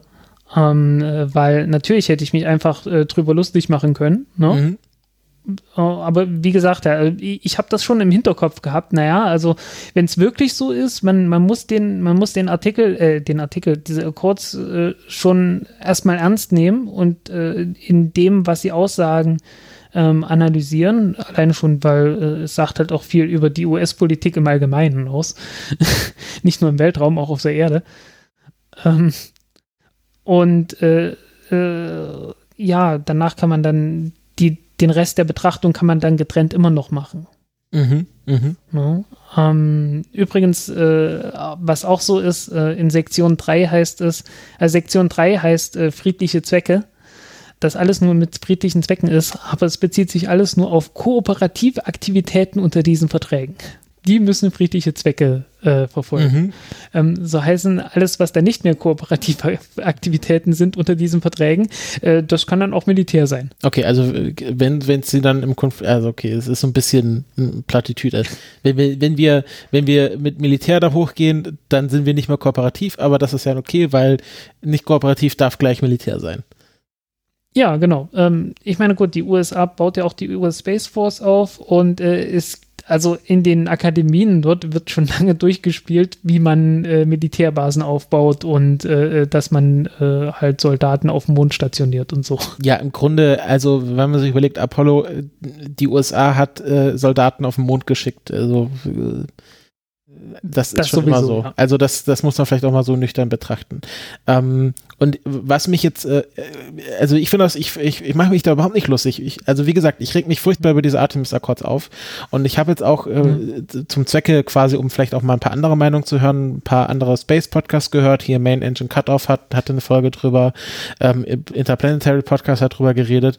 Und die ähm, waren halt sehr auf der Linie, ja, das ist ja internationale Zusammenarbeit und die USA schaffen hier eine internationale Gemeinschaft, die zum Mond fliegt. Und was, was stellen sich echt die Russen so an? Und die haben doch eh kein Geld, die sollen mal die Fresse halten. Und äh, klar, Russland macht das natürlich nicht aus, weil sie selber so international unterwegs sind, sondern die kritisieren das, weil sie das gerne selber, weil sie gerne selber der große Macker wären, aber sie haben faktisch gesehen schon ein gutes Argument, was das Lunar Gateway angeht und die, den amerikanischen Zentrismus. Und ähm, hier, habe ich, hier ist mir wirklich aufgefallen, dass ein Großteil der äh, Raumfahrt-Podcasts, zu deren Gruppe wir uns ja im Grunde auch zählen, schon sehr amerikazentrisch zentrisch unterwegs sind und es hier wirklich auch ausfällt, dass die meisten amerikanischen Podcasts, wie halt die meisten Podcasts aus den USA kommen und es hier wirklich ähm, an Perspektiven fehlt in der Raumfahrt, gerade in der Raumfahrt-Podcast-Landschaft, die mal nicht von einem amerikanisch-britischen Standpunkt kommen. Und ähm, ich habe so das Gefühl, wir sind da die Einzigen. Ich will jetzt aber da auch nicht anmaßend sein. Also vielleicht gibt es ja Leute, die auch andere Raumfahrt-Podcasts hören, wo ähnlich kritisch über Artemis geredet wurde. Aber ich frage mich halt hier wirklich, ob die Leute entweder das wirklich alle so gut finden oder nicht verstehen, was hier gerade passiert. Wir können doch nicht die einzigen beiden sein, die das verstanden haben. Ja, ich weiß es nicht. Ähm, also halte ich für sehr unwahrscheinlich, dass wir so schlau sind. ja, es steht jedenfalls fest, ähm, dass die äh, Verträge am Ende, also wenn du mit, äh, mit China so einen Kooperationsvertrag abschließt, wie die, die wollen ja ihre eigene internationale Raumstation aufbauen, ähm, dass da wahrscheinlich ganz ähnliche Klauseln drin Klar, sein werden. Ja. Und äh, ja. Ja, aber ich vermute, ähm, bei den Chinesen würde es viel stärker kritisiert werden. Ja, ja, genau. Also ähm, umgekehrt, also umgekehrt würde man das sofort sehen, ne? Aber es ist halt, es ist so ganz klassisch. Also das hat man seit dem Römischen Reich und wahrscheinlich schon davor gehabt, dass, äh, dass diese Art von Wahrnehmung ähm, dann ist. Das ist. Ja, es ist sehr schade.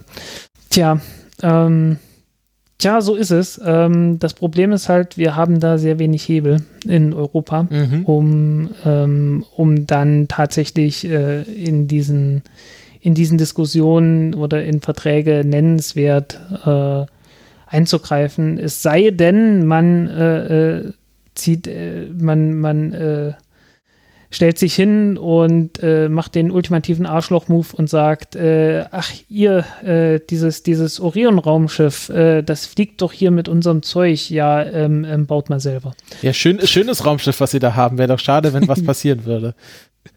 Ja, so ungefähr. Aber das kannst du halt, das kannst du einmal machen. Äh, das würde ich dir auch ziemlich dumm dastehen lassen, weil die ein paar Jahre brauchen, um, um so ein Ding neu zu bauen.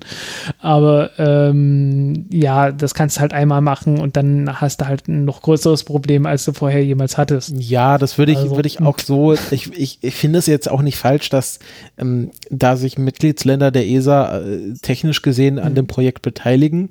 Ich meine, so hat das ja schon immer funktioniert ich finde halt diesen ganzen, ähm, sag ich mal, rechtlichen Teil sehr kritisch und äh, ob man sich da nicht was ähm, schafft, was uns dann halt äh, in 10 bis 20 Jahren wirklich in den Arsch treten wird. Ähm, aber vielleicht äh, von der Tendenz her, vom Ton her, von der von dem allgemeinen Umgang miteinander her, finde ich es sehr sehr bedenklich und nicht nur was Raumfahrt angeht. Ja, das ist ähm, gut. Es, es steht nochmal auf einem anderen Blatt. Es ist auch die Frage, ob es die USA mhm. nach dem 4. Januar 2021 überhaupt noch geben wird. Ähm, ja. Ja, wir haben noch andere Themen. Und zwar haben wir vor, ähm, wir ist, der IHC hat ja stattgefunden, ja. der Internationale Astronautische Kon Kongress, bei dem man nicht persönlich anwesend sein konnte, weil ähm, halt gerade blöd. Also wurde der äh, online verlegt und äh, es gab äh, gerade mal 1500 Beiträge, die dann äh, jeder innerhalb von äh, sagenhaften drei Tagen äh, konsumieren durfte. Und dann wurde es äh, wieder gelöscht, mehr oder weniger. Nein, nicht ganz. Ähm, aber der Zugriff wurde doch sehr beschränkt. Ja. Und du hattest ja ähm, du hattest ja einen Server gefunden, wo alle Beiträge dann noch drauf waren, so dass du sie komplett runterladen. Ja, das war, war tatsächlich sehr lustig. Das hatte ich auch erst bemerkt, nachdem ich mich da ein bisschen abgemüht hatte. Ähm, aber die hatten vergessen, die, ähm, die, den, das Directory, wo die PDFs äh, gehostet waren, ähm, zuzumachen, also quasi das Parent Directory. Und ähm, da war einfach der Submission Server, wo alle Videos und PDFs hochgeladen wurden von den Teilnehmenden, ähm, war einfach komplett offen im Internet.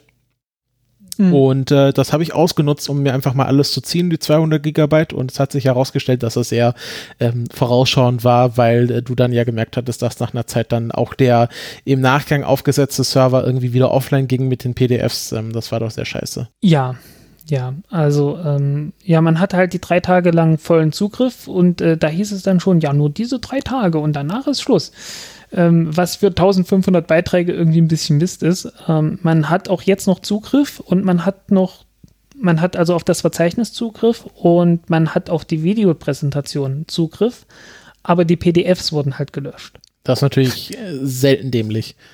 Bei einem, das ist selten dämlich, bei einem ja, wissenschaftlichen also, Kongress. Ja, also dass man, dass man nun ausgerechnet die ganzen Paper, die da geschrieben und eingereicht wurden, dass man die gelöscht hat, so dass man da darauf keinen Zugriff mehr hat, das fand ich also. Mh, hm, ja, die hängen, sie kann es bestimmt für 50 Euro bei Elsevier kaufen. Ja, ähm, wie auch immer. Ähm, jedenfalls, äh, wir werden jetzt in den nächsten, in der nächsten Zeit äh, durch interessante Beiträge durchgehen und darüber mal reden. Genau, und damit wir jetzt nicht alle 1500 Beiträge auf einmal ähm, durchgehen müssen oder die 100, die wir davon gut finden werden, ähm, haben wir das jetzt mal ein bisschen runtergebrochen und ähm, ich habe jetzt mal drei rausgesucht für diese Sendung. Ähm, wir wollen was machen, wollen es abwechselnd machen. Ich habe ja, ich habe ja deine nur auf deinem Post-it sehen können. Ähm, mach mal. Oder soll ich meine? Fang du mal an okay. und ich höre auf. Okay, dann fange ich an mit äh, dem äh, ersten Symposium, ähm, das sich um Life Sciences dreht, also alles, was mit Menschen zu tun hat.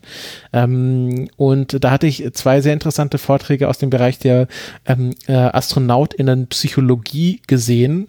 Das eine war ein Vortrag mit dem Titel Interplanetary Missions Psychological Support of International Crews. Ähm, war ein Vortrag, der von einer Forscherin gehalten wurde, die direkt von der International Astronautical Federation aus Paris kam.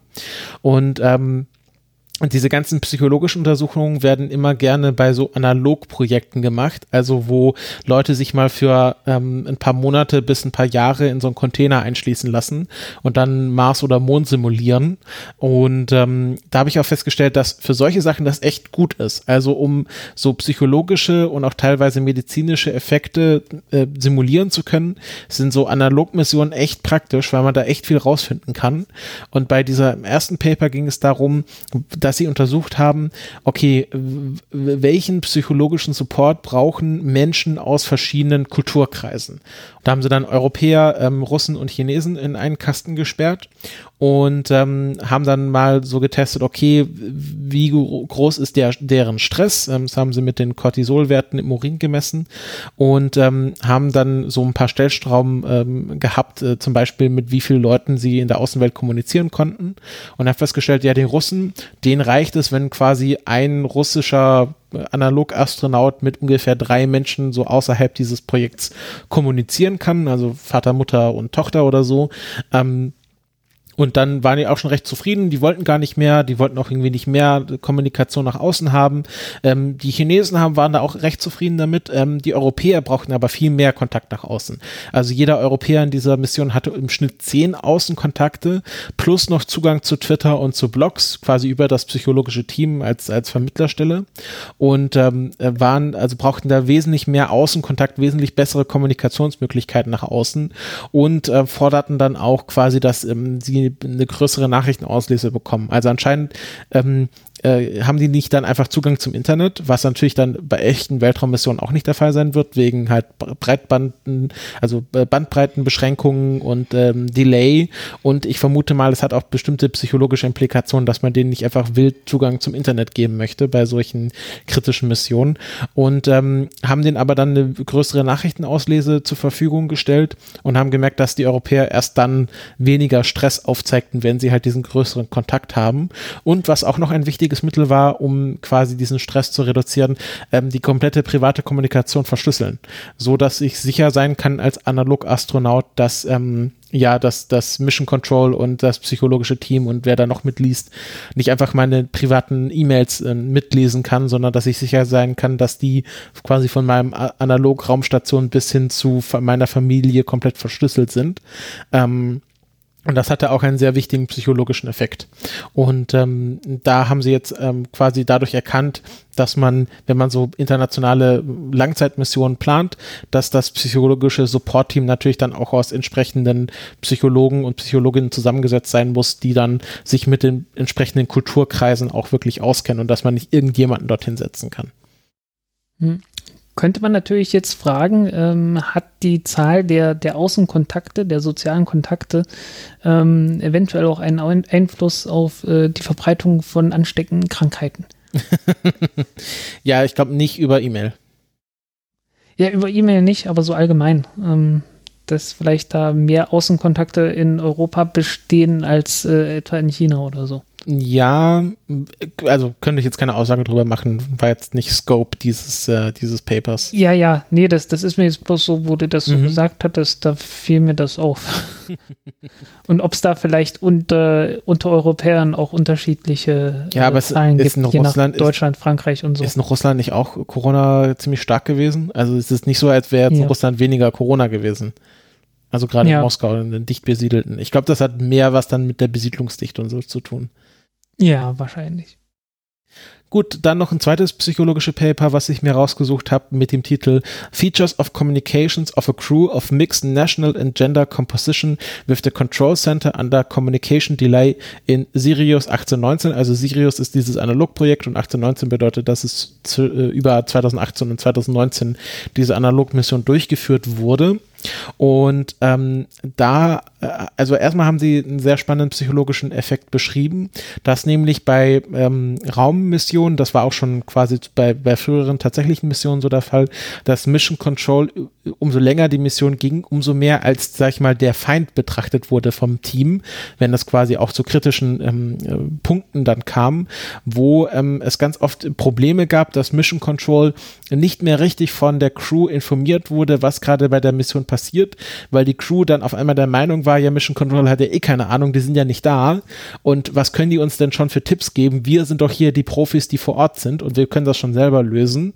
Und natürlich ist das gerade, sag ich mal, wenn man Richtung Mars unterwegs ist, schon gut, wenn Mission Control auch darüber informiert ist, was gerade passiert. Und ähm, ja, sie haben halt einfach, also die bisherigen Ergebnisse waren halt, dass halt umso länger die Mission dauert, äh, man umso mehr sich drum kümmern muss, dass ähm, quasi die Mission Control immer gut gebrieft wird, dass quasi auch ähm, interne Konflikte ähm, offengelegt werden, was nämlich auch der Fall ist, dass ähm, oft interne Spannungen zwischen Teams, Teammitgliedern dann auf Mission Control projiziert werden, also quasi die Spannung nach außen hin abgeleitet wird und Mission Control als gemeinsamer Feind quasi zur Festigung des eigenen Teams genutzt wird. Und ähm, das ist natürlich äh, eher suboptimal und ähm, sie haben das, äh, sie haben sich jetzt bei diesem Paper darauf fokussiert, ähm, zu untersuchen, was die Unterschiede sind, wenn jetzt Männer und Frauen mit Mission Control reden, haben da auch neu ähm, ja. Ist es dann, wäre es dann besser, wenn die Crew dann äh, stattdessen sich untereinander fetzt? Nee, aber es ist, also es ist beides schlecht. Ähm, also man muss, äh, es, es, geht auch darum, welche, also welche Coping-Strategien ja. eingesetzt werden müssen, damit weder das eine noch das andere passiert. Also beides ist schlecht und es, die Frage ist jetzt, wie kann man das verbessern? Ähm, die, wie man das verbessern kann, da ging es jetzt gar nicht so sehr darum, es ist mehr so eine beschreibende Studie gewesen, ähm, die auch neue Mittel eingesetzt haben, um zum Beispiel den emotionalen Status von AstronautInnen abfragen zu können, was zum Beispiel auf der ISS bisher noch nicht gemacht wird, dass man zum Beispiel mit Stimmanalyse-Tools und mit ähm, Gesichtsmimik-Analyse-Tools ähm, herausliest, welche Emotionen die Menschen haben. Das kann man mittlerweile sehr gut machen, ohne dass diese Menschen diese Emotionen tatsächlich auch kommunizieren. Aber was sie festgestellt haben, ist, dass ähm, Männer im Vergleich zu Frauen mehr ähm, ähm, äh, ähm, Wut kommunizieren, also quasi ähm, ähm, Emotionen kommunizieren, die irgendwie mit Wut äh, in Verbindung gebracht werden. Ähm, und äh, das dann auch hauptsächlich tun, wenn es um ähm, auftretende Probleme geht, also dass sie dann quasi immer aus einer Position der Wut heraus das kommunizieren, während hingegen Frauen ähm, öfters und ähm, äh, deutlicher Freude und Traurigkeit zum Ausdruck gebracht haben. Also ganz runtergebrochen kann man sagen, Frauen äh, kommunizieren dann eher in, äh, in Parametern von äh, Frau, äh, ähm, Freude und Traurigkeit, also sind eher traurig, wenn es ein Problem gibt und Männer sind eher wütend, wenn es ein Problem gibt. Und ähm, sie haben auch festgestellt, dass ähm, Frauen viel besser darin sind, ähm, emotionale Probleme innerhalb des Teams und bei der Mission an die Mission Control zu kommunizieren und das auch über einen längeren Zeitraum aufrechterhalten, wohingegen Männer sich mehr vor Mission Control verschließen und quasi ihren emotionalen Status mehr internalisieren. Das sind ja auch Sachen, die wir jetzt quasi aus unserer eigenen Gesellschaft kennen, aber das wurde jetzt auch nochmal in so einem sehr äh, wissenschaftlichen Experiment, äh, Umfeld wie so eine Analogmission auch nochmal genauer erforscht und belegt. Ähm, welche, welche Nationalität war das? Äh, also waren, welcher Kulturkreis besser gesagt? Ähm, ich glaube hauptsächlich Russen. Also ah, okay, sie, sie, sagen auch, ähm, dass also äh, sie sind sich in dem Paper auch sehr bewusst darüber, dass ähm, man jetzt da äh, im besten Falle keine großen statistischen ähm, Eindeutigkeiten ableiten soll, weil ähm, ich glaube, das waren jeweils zwei Männer und zwei Frauen, äh, die dort betrachtet wurden. Ähm, also es war immerhin nicht n gleich 1. Ja, genau, nicht n, n nicht gleich 1, sondern n gleich 2 oder n gleich 4, je nachdem. Ähm, aber sie sagen auch, also das ist jetzt erstmal eine vorläufige Studie und natürlich ist da noch mehr Forschung nötig. Ähm, aber sie haben jetzt quasi schon mal so eine Richtung erkannt, wo man äh, quasi noch mal mehr das untersuchen müsste. Und ähm, ich war auch überrascht dafür darüber, wie viel Analogmissionen es parallel gibt. Also es gibt halt in Russland ein paar, es gibt dann in den USA noch welche, ähm, nicht nur die auf Hawaii, diese diese High Seas Mission. High Seas. Hm. Genau, sondern es gibt auch noch welche, die einfach in so einer Lagerhalle stattfinden. Ähm, und ähm, ich war einfach generell äh, äh, sehr fasziniert äh, davon, ähm, wie viel man mit diesen Analogmissionen auch rausfinden kann, äh, was uns dann, ähm, sag ich mal, auf der psychologischen Ebene und auf der sozialen Ebene helfen kann, ähm, Menschen zum Mars zu bringen. Ja, ähm, also es, es gibt wohl äh, generell eine ganze Reihe von Missionen, wo dann auch mal äh, Studenten irgendwie ein paar Wochen ähm, ähm, eingespannt werden. Ähm, ja, werden wir später nochmal dazu kommen. Ja. Also eingespannt im Sinne von, äh, werden auf irgendwelche Zentrifugen geschnallt und äh, äh, gequält, bis sie, bis es, bis es nicht mehr so schlimm ist. Ja, es gab auch ein sehr komisches Paper, das habe ich jetzt nicht vorbereitet, aber es war ein chinesisches Paper, wo der Take-Away äh, im Grunde war, ja, Chinesen sind besonders gut für Raumfahrt geeignet, denn die chinesische Kultur hat sie besonders gut auf Kooperation ähm, trainiert. Je China. Ja Yay, China. Äh, kriegt man im Zweifelsfall auch, von, auch aus amerikanischer Seite. Ja, ja, genau. Aber das war, war schon sehr seltsam, das Paper, fand ich. Ähm, ja genau, das war jetzt erstmal vom psychologischen Teil. Ich habe mir noch eins aus meinem Lieblingssymposium rausgesucht, nämlich das dem äh, Symposium für ähm, die Geschichte der Raumfahrt, ähm, was ich ja vor zwei Jahren, als ich äh, tatsächlich auf dem IRC war, glaube ich, komplett besucht hatte. Das war auch, das ist leider einer der kürzeren Symposien. Ich glaube, es gab insgesamt nur so fünf oder zehn Vorträge und manche Symposien haben irgendwie 20. Ähm, also war eines der du ich habe mir eins ausgesucht und habe vorher nicht reingeguckt und es waren äh, 76. Genau, also das historische Symposium im vergleichsweise recht kurz. Ähm, und ein Vortrag davon, das fand ich wirklich, glaube ich, der beste Vortrag, den ich dort bisher gesehen hatte. Ähm, ein Forscher von der ähm, Planetary Society, ähm, ist ja so eine Non-Profit-Organisation aus den USA, ähm, der mal mit äh, den Mitteln der forensischen Buchhaltung ähm, erforscht hat, ähm, wie teuer Apollo wirklich war denn ähm, die NASA hat da nur sehr grobe Zahlen veröffentlicht. Es gab 1973, also zum Ende des NASA-Programms, mal einen Report an den Congress, ähm, äh, wo drin stand, okay, so viel haben wir für Apollo ausgegeben. Und das war wirklich sehr grob, also so, so einfach gab es halt einen Posten, so viel hat Saturn 5, äh, so viel hat die Entwicklung des äh, Launchers gekostet und dann eine Zahl daneben. Ähm, und insgesamt kommt man da auf ähm, 25,4 Milliarden US-Dollar und ähm, es gibt auch eine zweite Zahl, die im Raum steht, nämlich sowas um die 19 Milliarden US-Dollar. Das stammt aus einem 2011 äh, von, von der wissenschaftlichen Kommission der NASA veröffentlichten Buch Apollo by the Numbers. Und diese Zahl wird auch ganz oft zitiert, weil dieses Buch einfach kostenlos auf der NASA-Webseite steht und dann viele Leute, die halt wissen wollen, wie viel Apollo gekostet hat, als erstes dieses Buch finden. Ähm, mhm. Und hier fehlen halt, wie man merkt, 6 Milliarden US-Dollar. Und deswegen hat sich jetzt dieser ähm, Forscher von der äh, Planetary Society mal hingesetzt und das nochmal komplett neu, neu durchgerechnet. Und zwar indem er die Budgetanfragen der NASA zu Zeiten von Apollo sich angeschaut hat, weil in den Budgetanfragen stehen auch immer die aktuellen, äh, die tatsächlichen Ausgaben der letzten zwei Jahre drin.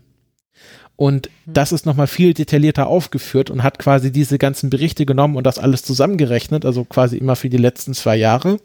Und ähm, kommt tatsächlich ziemlich genau auf ähm, die Zahl, die die NASA auch 1973 kommuniziert hatte. Also diese 25,4 Milliarden US-Dollar. Ich meinte, er hatte so eine 1,5-prozentige Abweichung. Die größten Abweichungen waren bei den ähm, Operation Costs, wo die NASA 2,9 Milliarden angibt, ähm, äh, wo, er auf 2,9 Milliarden Milliarden kommt, aber die NASA nur 1,7 Milliarden angibt und auf die Entwicklung ähm, äh, von der Saturn-Rakete excluding äh, Engine Development, also ohne die Entwicklung der Triebwerke.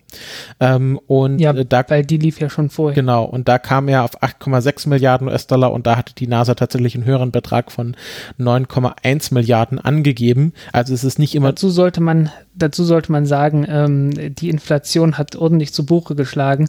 Ähm, nehmt alle Angaben, die bis jetzt genannt wurden, einfach mal 10. Ja, da komme ich gleich noch zu. Da komme ich gleich noch zu.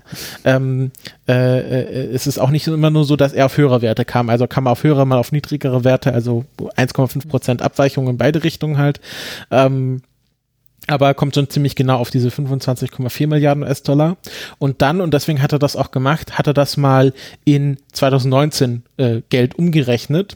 Und es gibt da tatsächlich auch eine sehr gute Berechnungsgrundlage. Die NASA gibt tatsächlich einen eigenen Inflationsindex speziell für Raumfahrt raus, äh, womit man dann sehr genau ausrechnen kann, ähm, wie das äh, Inflationsausgeglichen aussieht.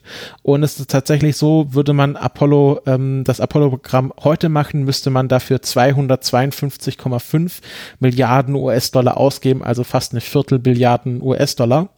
Ähm, und ähm, er hat auch aufgezeichnet ähm, oder aus äh, auf, äh, so grafisch äh, dargestellt, wann dieses Geld ausgegeben wurde und das hat halt die Form von so einem Berg. Also am Anfang kam sehr viel Geld rein, also das ist bei Raumfahrtprojekten auch immer so.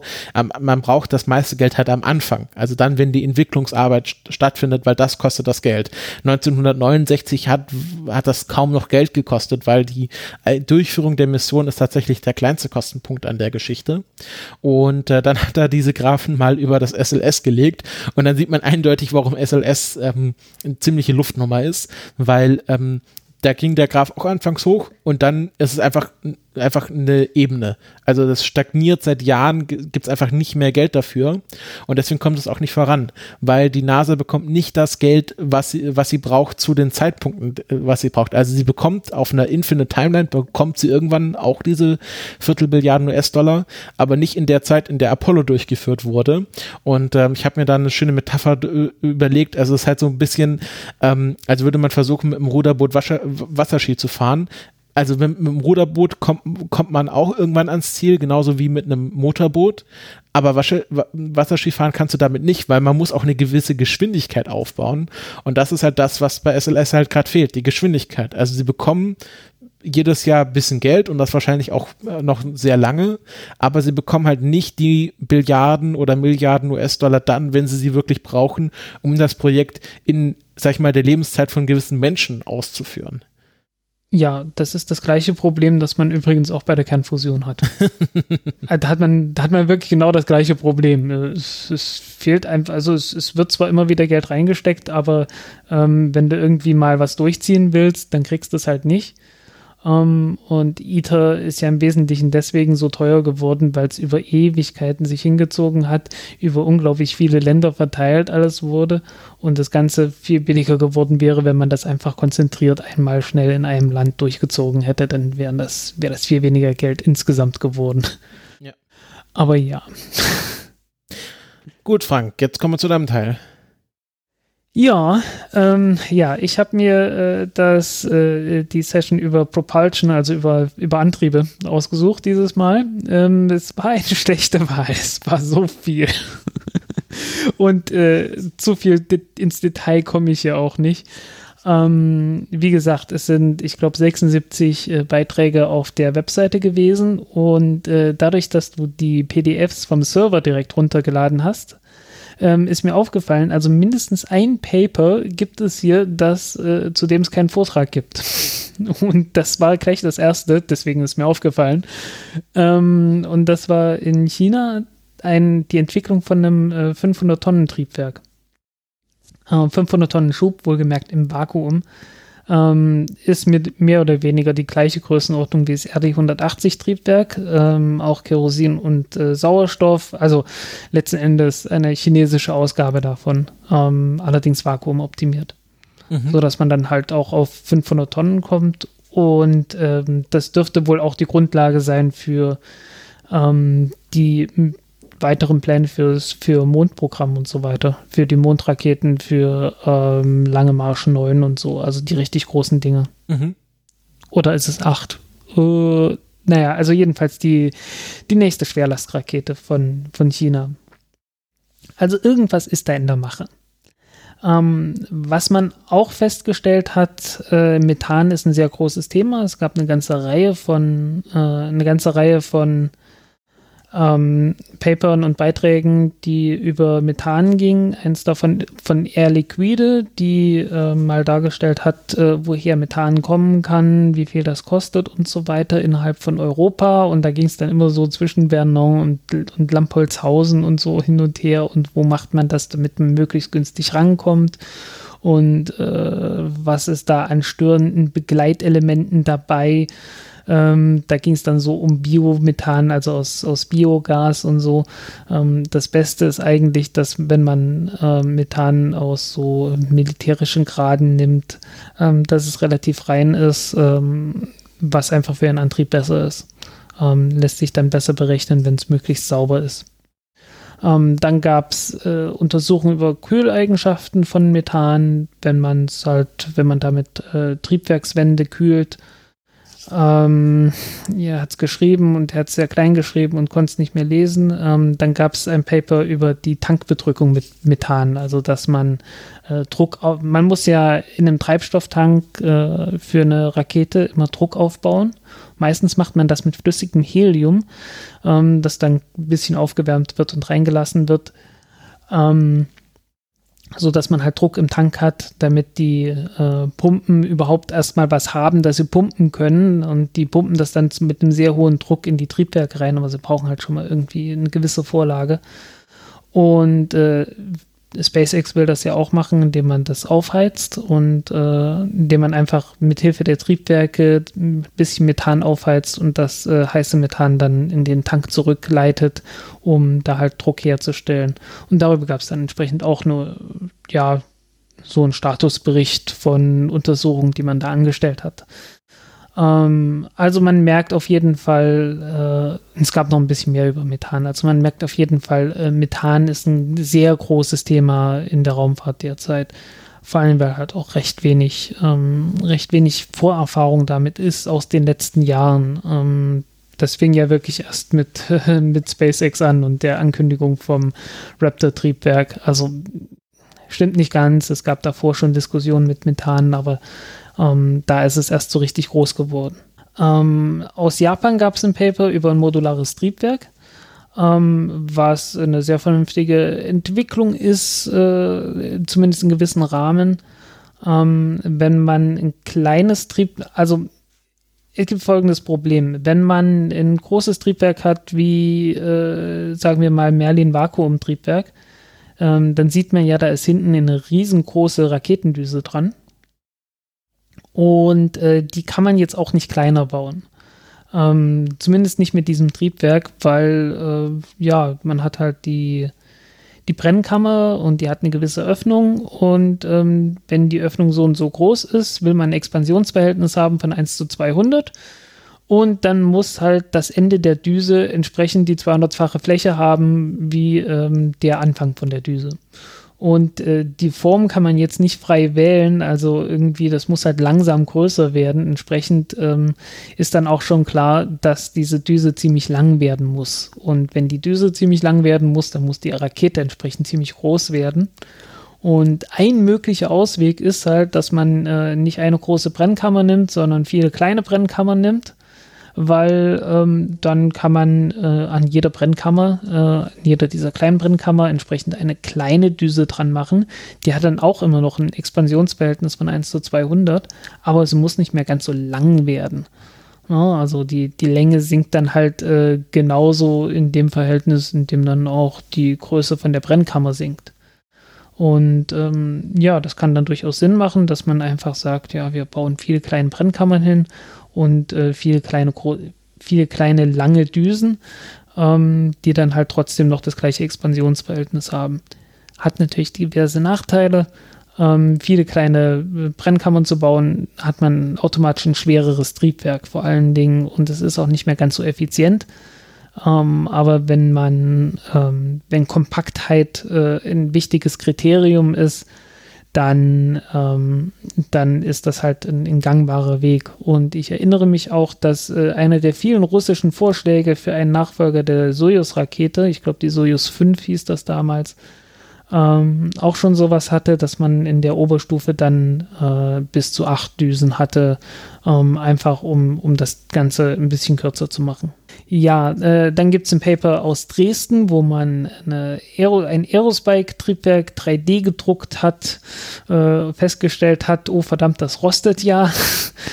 ähm, und ist dann auch nicht mehr so effizient, wie man es sich gehofft, erhofft hatte. Ähm, es sieht zumindest auf dem Paper in dem Paper ganz gut aus. Äh, vielleicht schaffen wir es da auch ein Bild äh, zu veröffentlichen. Es ist halt 3D gedruckt, von daher kann man sich da irgendwelchen Spinnereien hingeben, wie das dann aussehen sollte.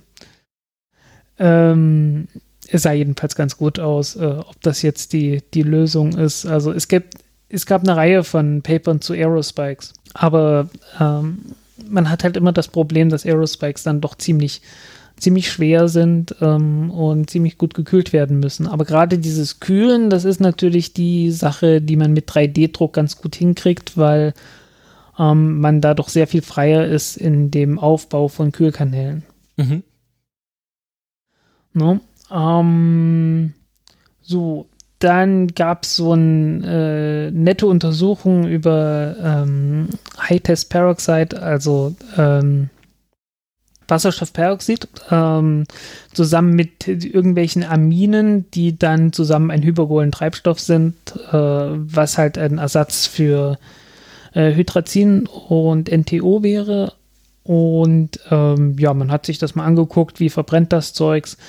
Und man hat festgestellt, dass es einige Mechanismen gibt, die ähm, plötzliches Popping erzeugen, also ähm, plötzliche sehr schnelle äh, Verbrennungen, Verbrennungsinstabilitäten, um die man sich dann doch kümmern müsste.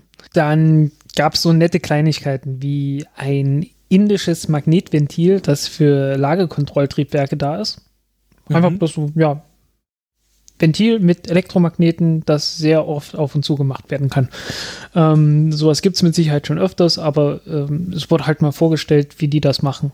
Und ja, also es, es gibt so, so viele kleine solche Dinger und ich habe das jetzt mal exemplarisch genommen, vielleicht kommen noch ein paar mehr in der Richtung, aber ähm, ja, es sind 76 Vorträge gewesen und äh, ja. Was ganz interessant war, war ein Hybridtriebwerk äh, für ein CubeSat 24 U, äh, also 24 Units.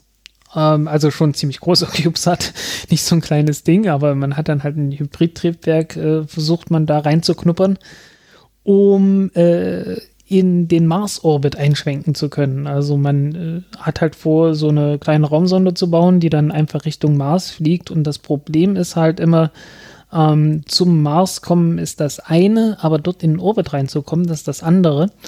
Und, weil dafür braucht man halt äh, ordentliches Triebwerk und muss ordentlich abbremsen. Und das möchte man halt gerne mit einem Hybridtriebwerk machen. Und da hat man eins vorgestellt äh, mit, äh, also so ganz klassisches Hybridtriebwerk, also mit Paraffin und Lachgas, ähm, dass dann dieses Manöver dort fliegen soll.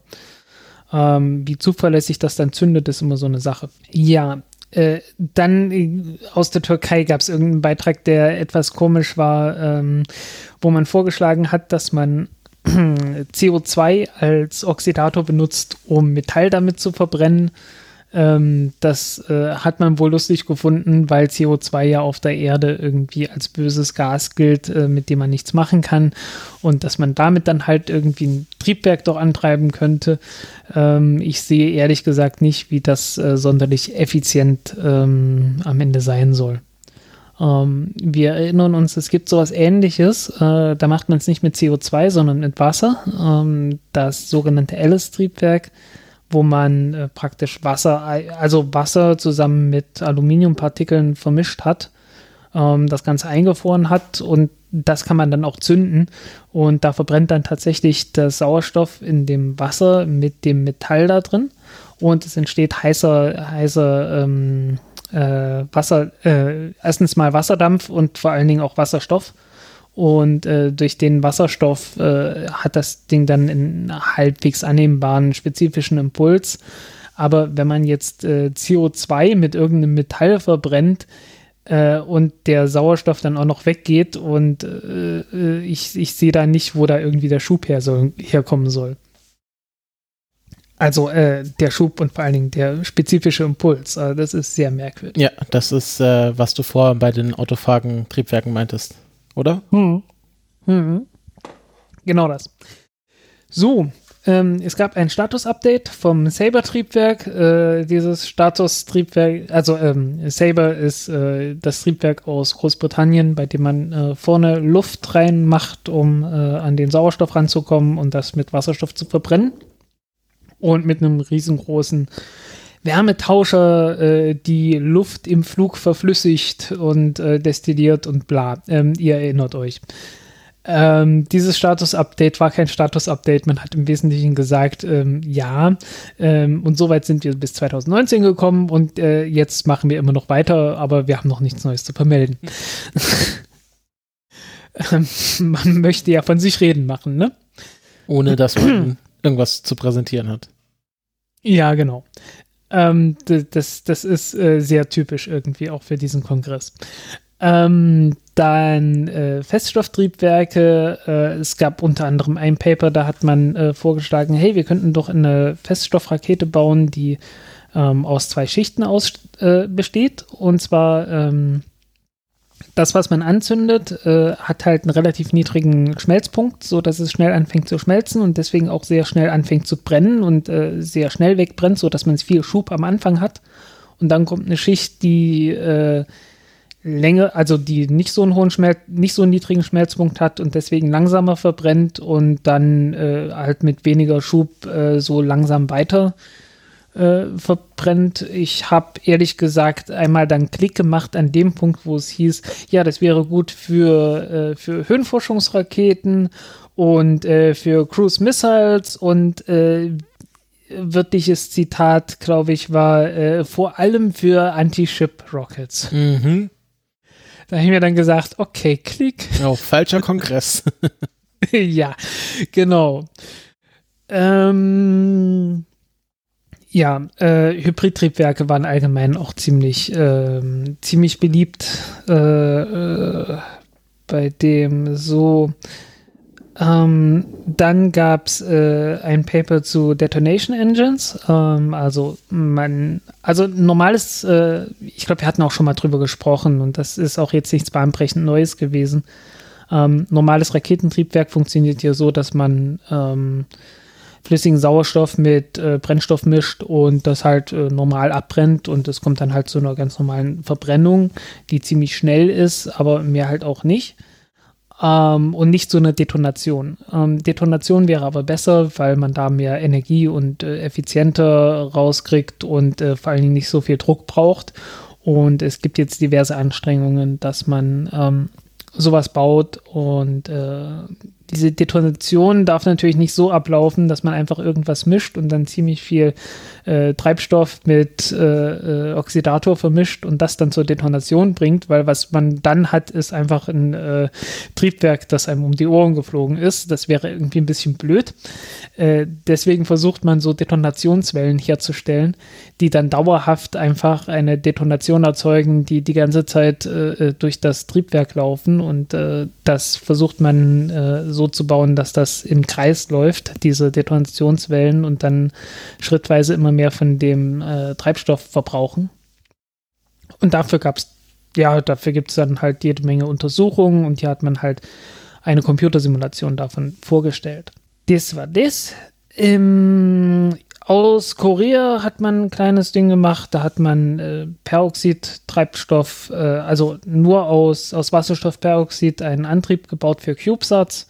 Ähm, nicht furcht, nicht bahnbrechend, nicht sonderlich effizient, aber ähm, funktioniert halt und äh, geht in CubeSats rein, was immer schon mal ganz positiv ist, äh, weil Antriebe für CubeSats sind halt immer so ein Ding.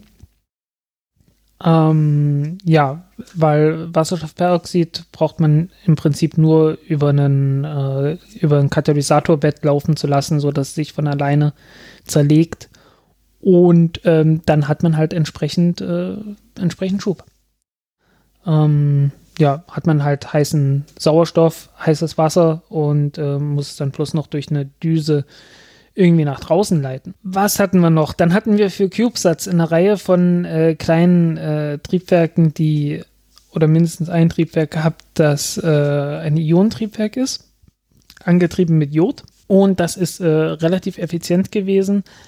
Ähm, ich bin mir nicht ganz sicher, wie, grob, wie viel äh, Jod da tatsächlich äh, im Sinne von wie viel Kilogramm oder Gramm davon, eher Gramm, es geht um CubeSats, ähm, da äh, drin sind.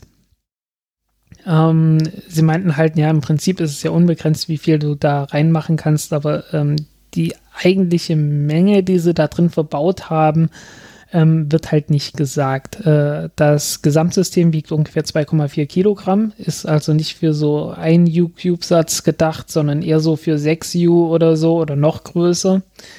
Ähm, braucht auch ordentlich Strom, also so 50 Watt braucht es schon. Äh, ich glaube, die Angabe war so 30 bis 80 Watt.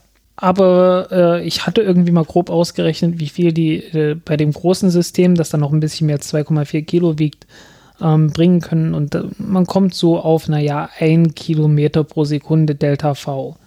Also ganz ordentlich, aber nicht bahnbrechend. Also man kann jetzt nicht davon ausgehen, man bringt so einen CubeSat in einen niedrigen Erdorbit und fliegt damit direkt zum Mond oder so. Also dafür reicht es nicht ganz.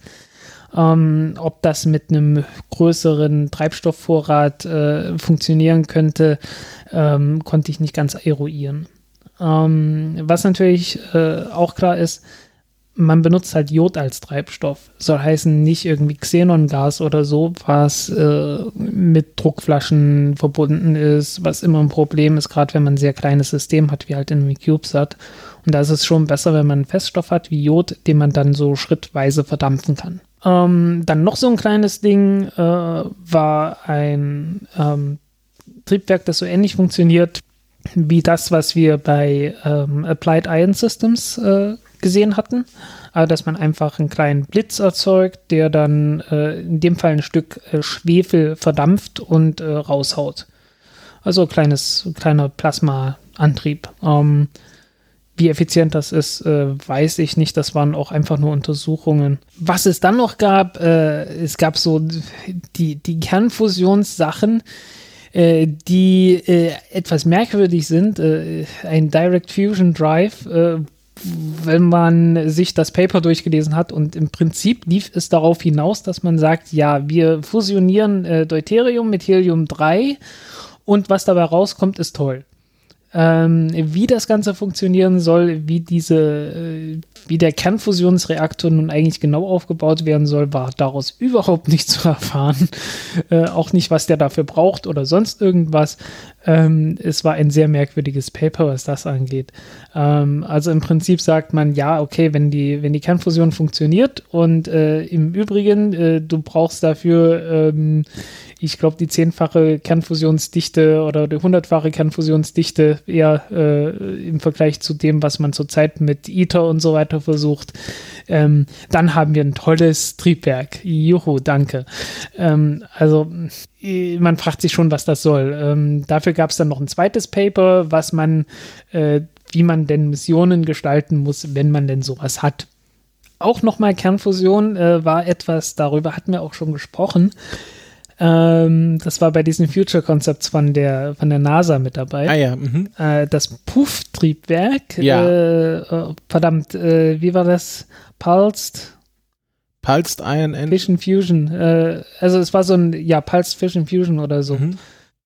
Ähm, war das gepulst? Ich weiß es schon nicht mehr. Ich finde es jetzt auch so schnell nicht mehr. Super, jetzt suche ich hier nach Puff. äh, und wenn man auf www.nasa.gov äh, slash puff geht, dann kommt auf eine ganz komische Seite. Ähm, dann findet man es auch. Super. Äh, herrlich, herrlich, herrlich. Einfach, einfach bloß die URL, die super. Ja, ähm, einfach die, die URL ist super.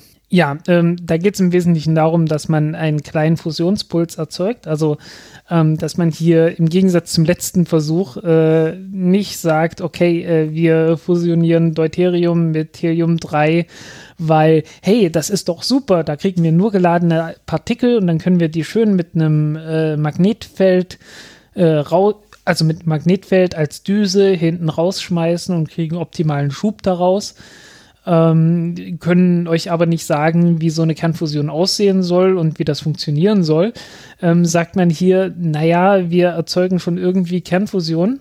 Ähm, und wir müssen dafür nicht sonderlich äh, effizient sein. Wir brauchen keine selbsterhaltende Kernfusion, sondern wir erzeugen einfach bloß irgendwie einen Puls, was man schon öfters gemacht hat, und erzeugen damit dann damit Neutronen. Und mit den Neutronen äh, regen wir eine Kernspaltung an und mit der Kernspaltung äh, äh, machen wir ähm, machen wir was anderes heiß und das hauen wir dann hinten raus, mehr oder weniger. Ähm, das wäre eine Möglichkeit und das wurde halt hier auch wieder mal vorgestellt. Und dann war dann noch das ganze Elend äh, mit irgendwelchen äh, ähm, mit irgendwelcher Rohstoffnutzung auf dem Mond, das dort äh, gekommen ist ähm, für Reaktoren auf dem Mond und also für Kernreaktoren auf dem Mond, ähm, was gar nicht mal so viel mit, äh, äh mit Antrieben zu tun hat. Äh, und eigentlich gab es auch noch ein Energy Symposium. Ich habe es nicht ganz verstanden, was das dort sollte, aber ich habe mich halt drüber aufgeregt. Also müsst ihr jetzt das äh, müsst ihr das jetzt überstehen. Ähm, und da geht es mehr oder weniger darum, dass man dass man äh, auf dem Mond äh, Regolith einsammelt und Gestein einsammelt und das irgendwie so aufarbeitet, dass man da Thorium und Uran draus gewinnt und äh, damit dann Kernreaktoren äh, betreiben möchte. Ähm, und ich stelle mir dann halt schon die Frage, Leute, in Uran und Thorium ist so unglaublich viel Energie, dass ein paar Kilo reichen, um da für eine ganze Weile richtig viel Energie für so eine kleine Mondstation herzustellen. Ähm, also, ich meine, die, die sagen selbst irgendwie, ja, äh, so sechs Kilo im Jahr oder so. Ne? Ähm, in Anbetracht dessen, dass ihr Menschen dorthin bringen wollt, die schon alleine irgendwie so 100 Kilo wiegen, gerade wenn man noch einen Raumanzug mitnimmt, ähm, warum nehmt ihr noch nicht noch ein kleines bisschen Uran oder Thorium mit und äh, äh, habt dann gleich eure Ruhe? Ich meine, so viel Masse braucht man, so viel Masse nimmt das überhaupt nicht ein, kann auch nicht, weil hat eine wahnsinnige Energiedichte. Ähm, das braucht man nicht auf dem Mond zu gewinnen mit Gerätschaften, die A sehr viel mehr wiegen werden, als, äh, äh, als ihr da jemals an Uran oder Thorium äh, fördern werdet. Ähm, und B höchstwahrscheinlich sowieso nicht funktionieren. Was soll der Scheiß? also, ähm, ja, es, es gibt dann immer wieder sehr große Merkwürdigkeiten. Ja, ich habe irgendwie das Gefühl, dass ich ein was verpasst habe, irgendwie ein was vergessen habe, aber ich weiß nicht mehr, was es war. Ja, ach, doch, ich weiß, was es war. Ich habe es tatsächlich nämlich hier nicht aufgeschrieben. Und zwar äh, ein, ein großes Thema, das äh, in mehreren Papern ver, äh, besprochen wurde, äh, sind äh, Ionentriebwerke, die mit Luft angetrieben werden. Ähm, es waren auch noch andere, die, also es gibt zwei Gruppen von Papern, die dort äh, luftatmende Triebwerke waren. Das eine sind so Saber Engine, dann äh, die ganzen hypersonischen ähm, Düsentriebwerke mehr oder weniger, also für ja, Überschallflug in der Erdatmosphäre, wo halt auch klar ist, ähm, eigentlich geht es euch gar nicht um die Raumfahrt, sondern es geht euch darum, dass man irgendwie Atombomben oder Sprengköpfe oder Antischiffs äh, äh, Raketen oder sowas äh, möglichst schnell dahin bringen, dahin bringt, wo es wehtun soll. Das ist das eine. Okay, im Prinzip kann man damit auch Satelliten in Richtung Weltall bringen oder zumindest eine Raketenstufe in Richtung Weltall bringen mit einer ordentlichen äh, Geschwindigkeit. Aber hm, naja, so viele Pläne gibt es dafür irgendwie nicht. Äh, jedenfalls äh, sehr viel weniger als äh, die militärische Anwendung. Ähm, und dann gibt es die andere Gruppe und das sind äh, elektrische Ionentriebwerke, die aber mit Luft funktionieren. Und davon gibt es eine ganze Menge, äh, vor allen Dingen aus Russland, die das untersucht haben und wohl auch schon Prototypen gebaut haben. Ähm, weil man hat dort äh, eine andere Herausforderung, als man das normalerweise beim Ionentriebwerk hat weil man pflügt ja durch die oberen Schichten der Erdatmosphäre. Was man halt hat, man hat vorne einen Einlass und da staut sich dann halt die dünne Luft, die man hat, und die kommt dann so irgendwann in diesem, ähm, in diesem Triebwerk an. Und äh, ja, man hat halt eine extrem dünne Suppe ganz vorne drin. Man hat dann eine ganz klein wenig weniger dünne Suppe, die dann im Triebwerk ankommt. Und äh, mit dieser extrem dünnen Suppe muss das Triebwerk dann halt auch erstmal funktionieren. Ähm, und äh, es gab ein Paper, das halt äh, gezeigt hat, ja, im Prinzip geht das. Und äh, es geht auch so, dass man da in so Flughöhen um die 200 Kilometer dauerhaft einen Satelliten betreiben kann. Um, ähm, und im Prinzip einfach bloß vorne so einen konischen, äh, also äh, kegelförmigen Sammeltrichter haben muss, der halt die Luft ein, äh, äh, einsammelt. Ähm, ist nicht ganz optimal alles, äh, aber scheint wohl zu funktionieren. Geht auch immer bloß für ganz bestimmte ähm, Atmosphärenschichten, weil halt, wie gesagt, du brauchst eine gewisse, brauchst eine bestimmte Dichte, ähm, um so ein Triebwerk überhaupt äh, betreiben zu können.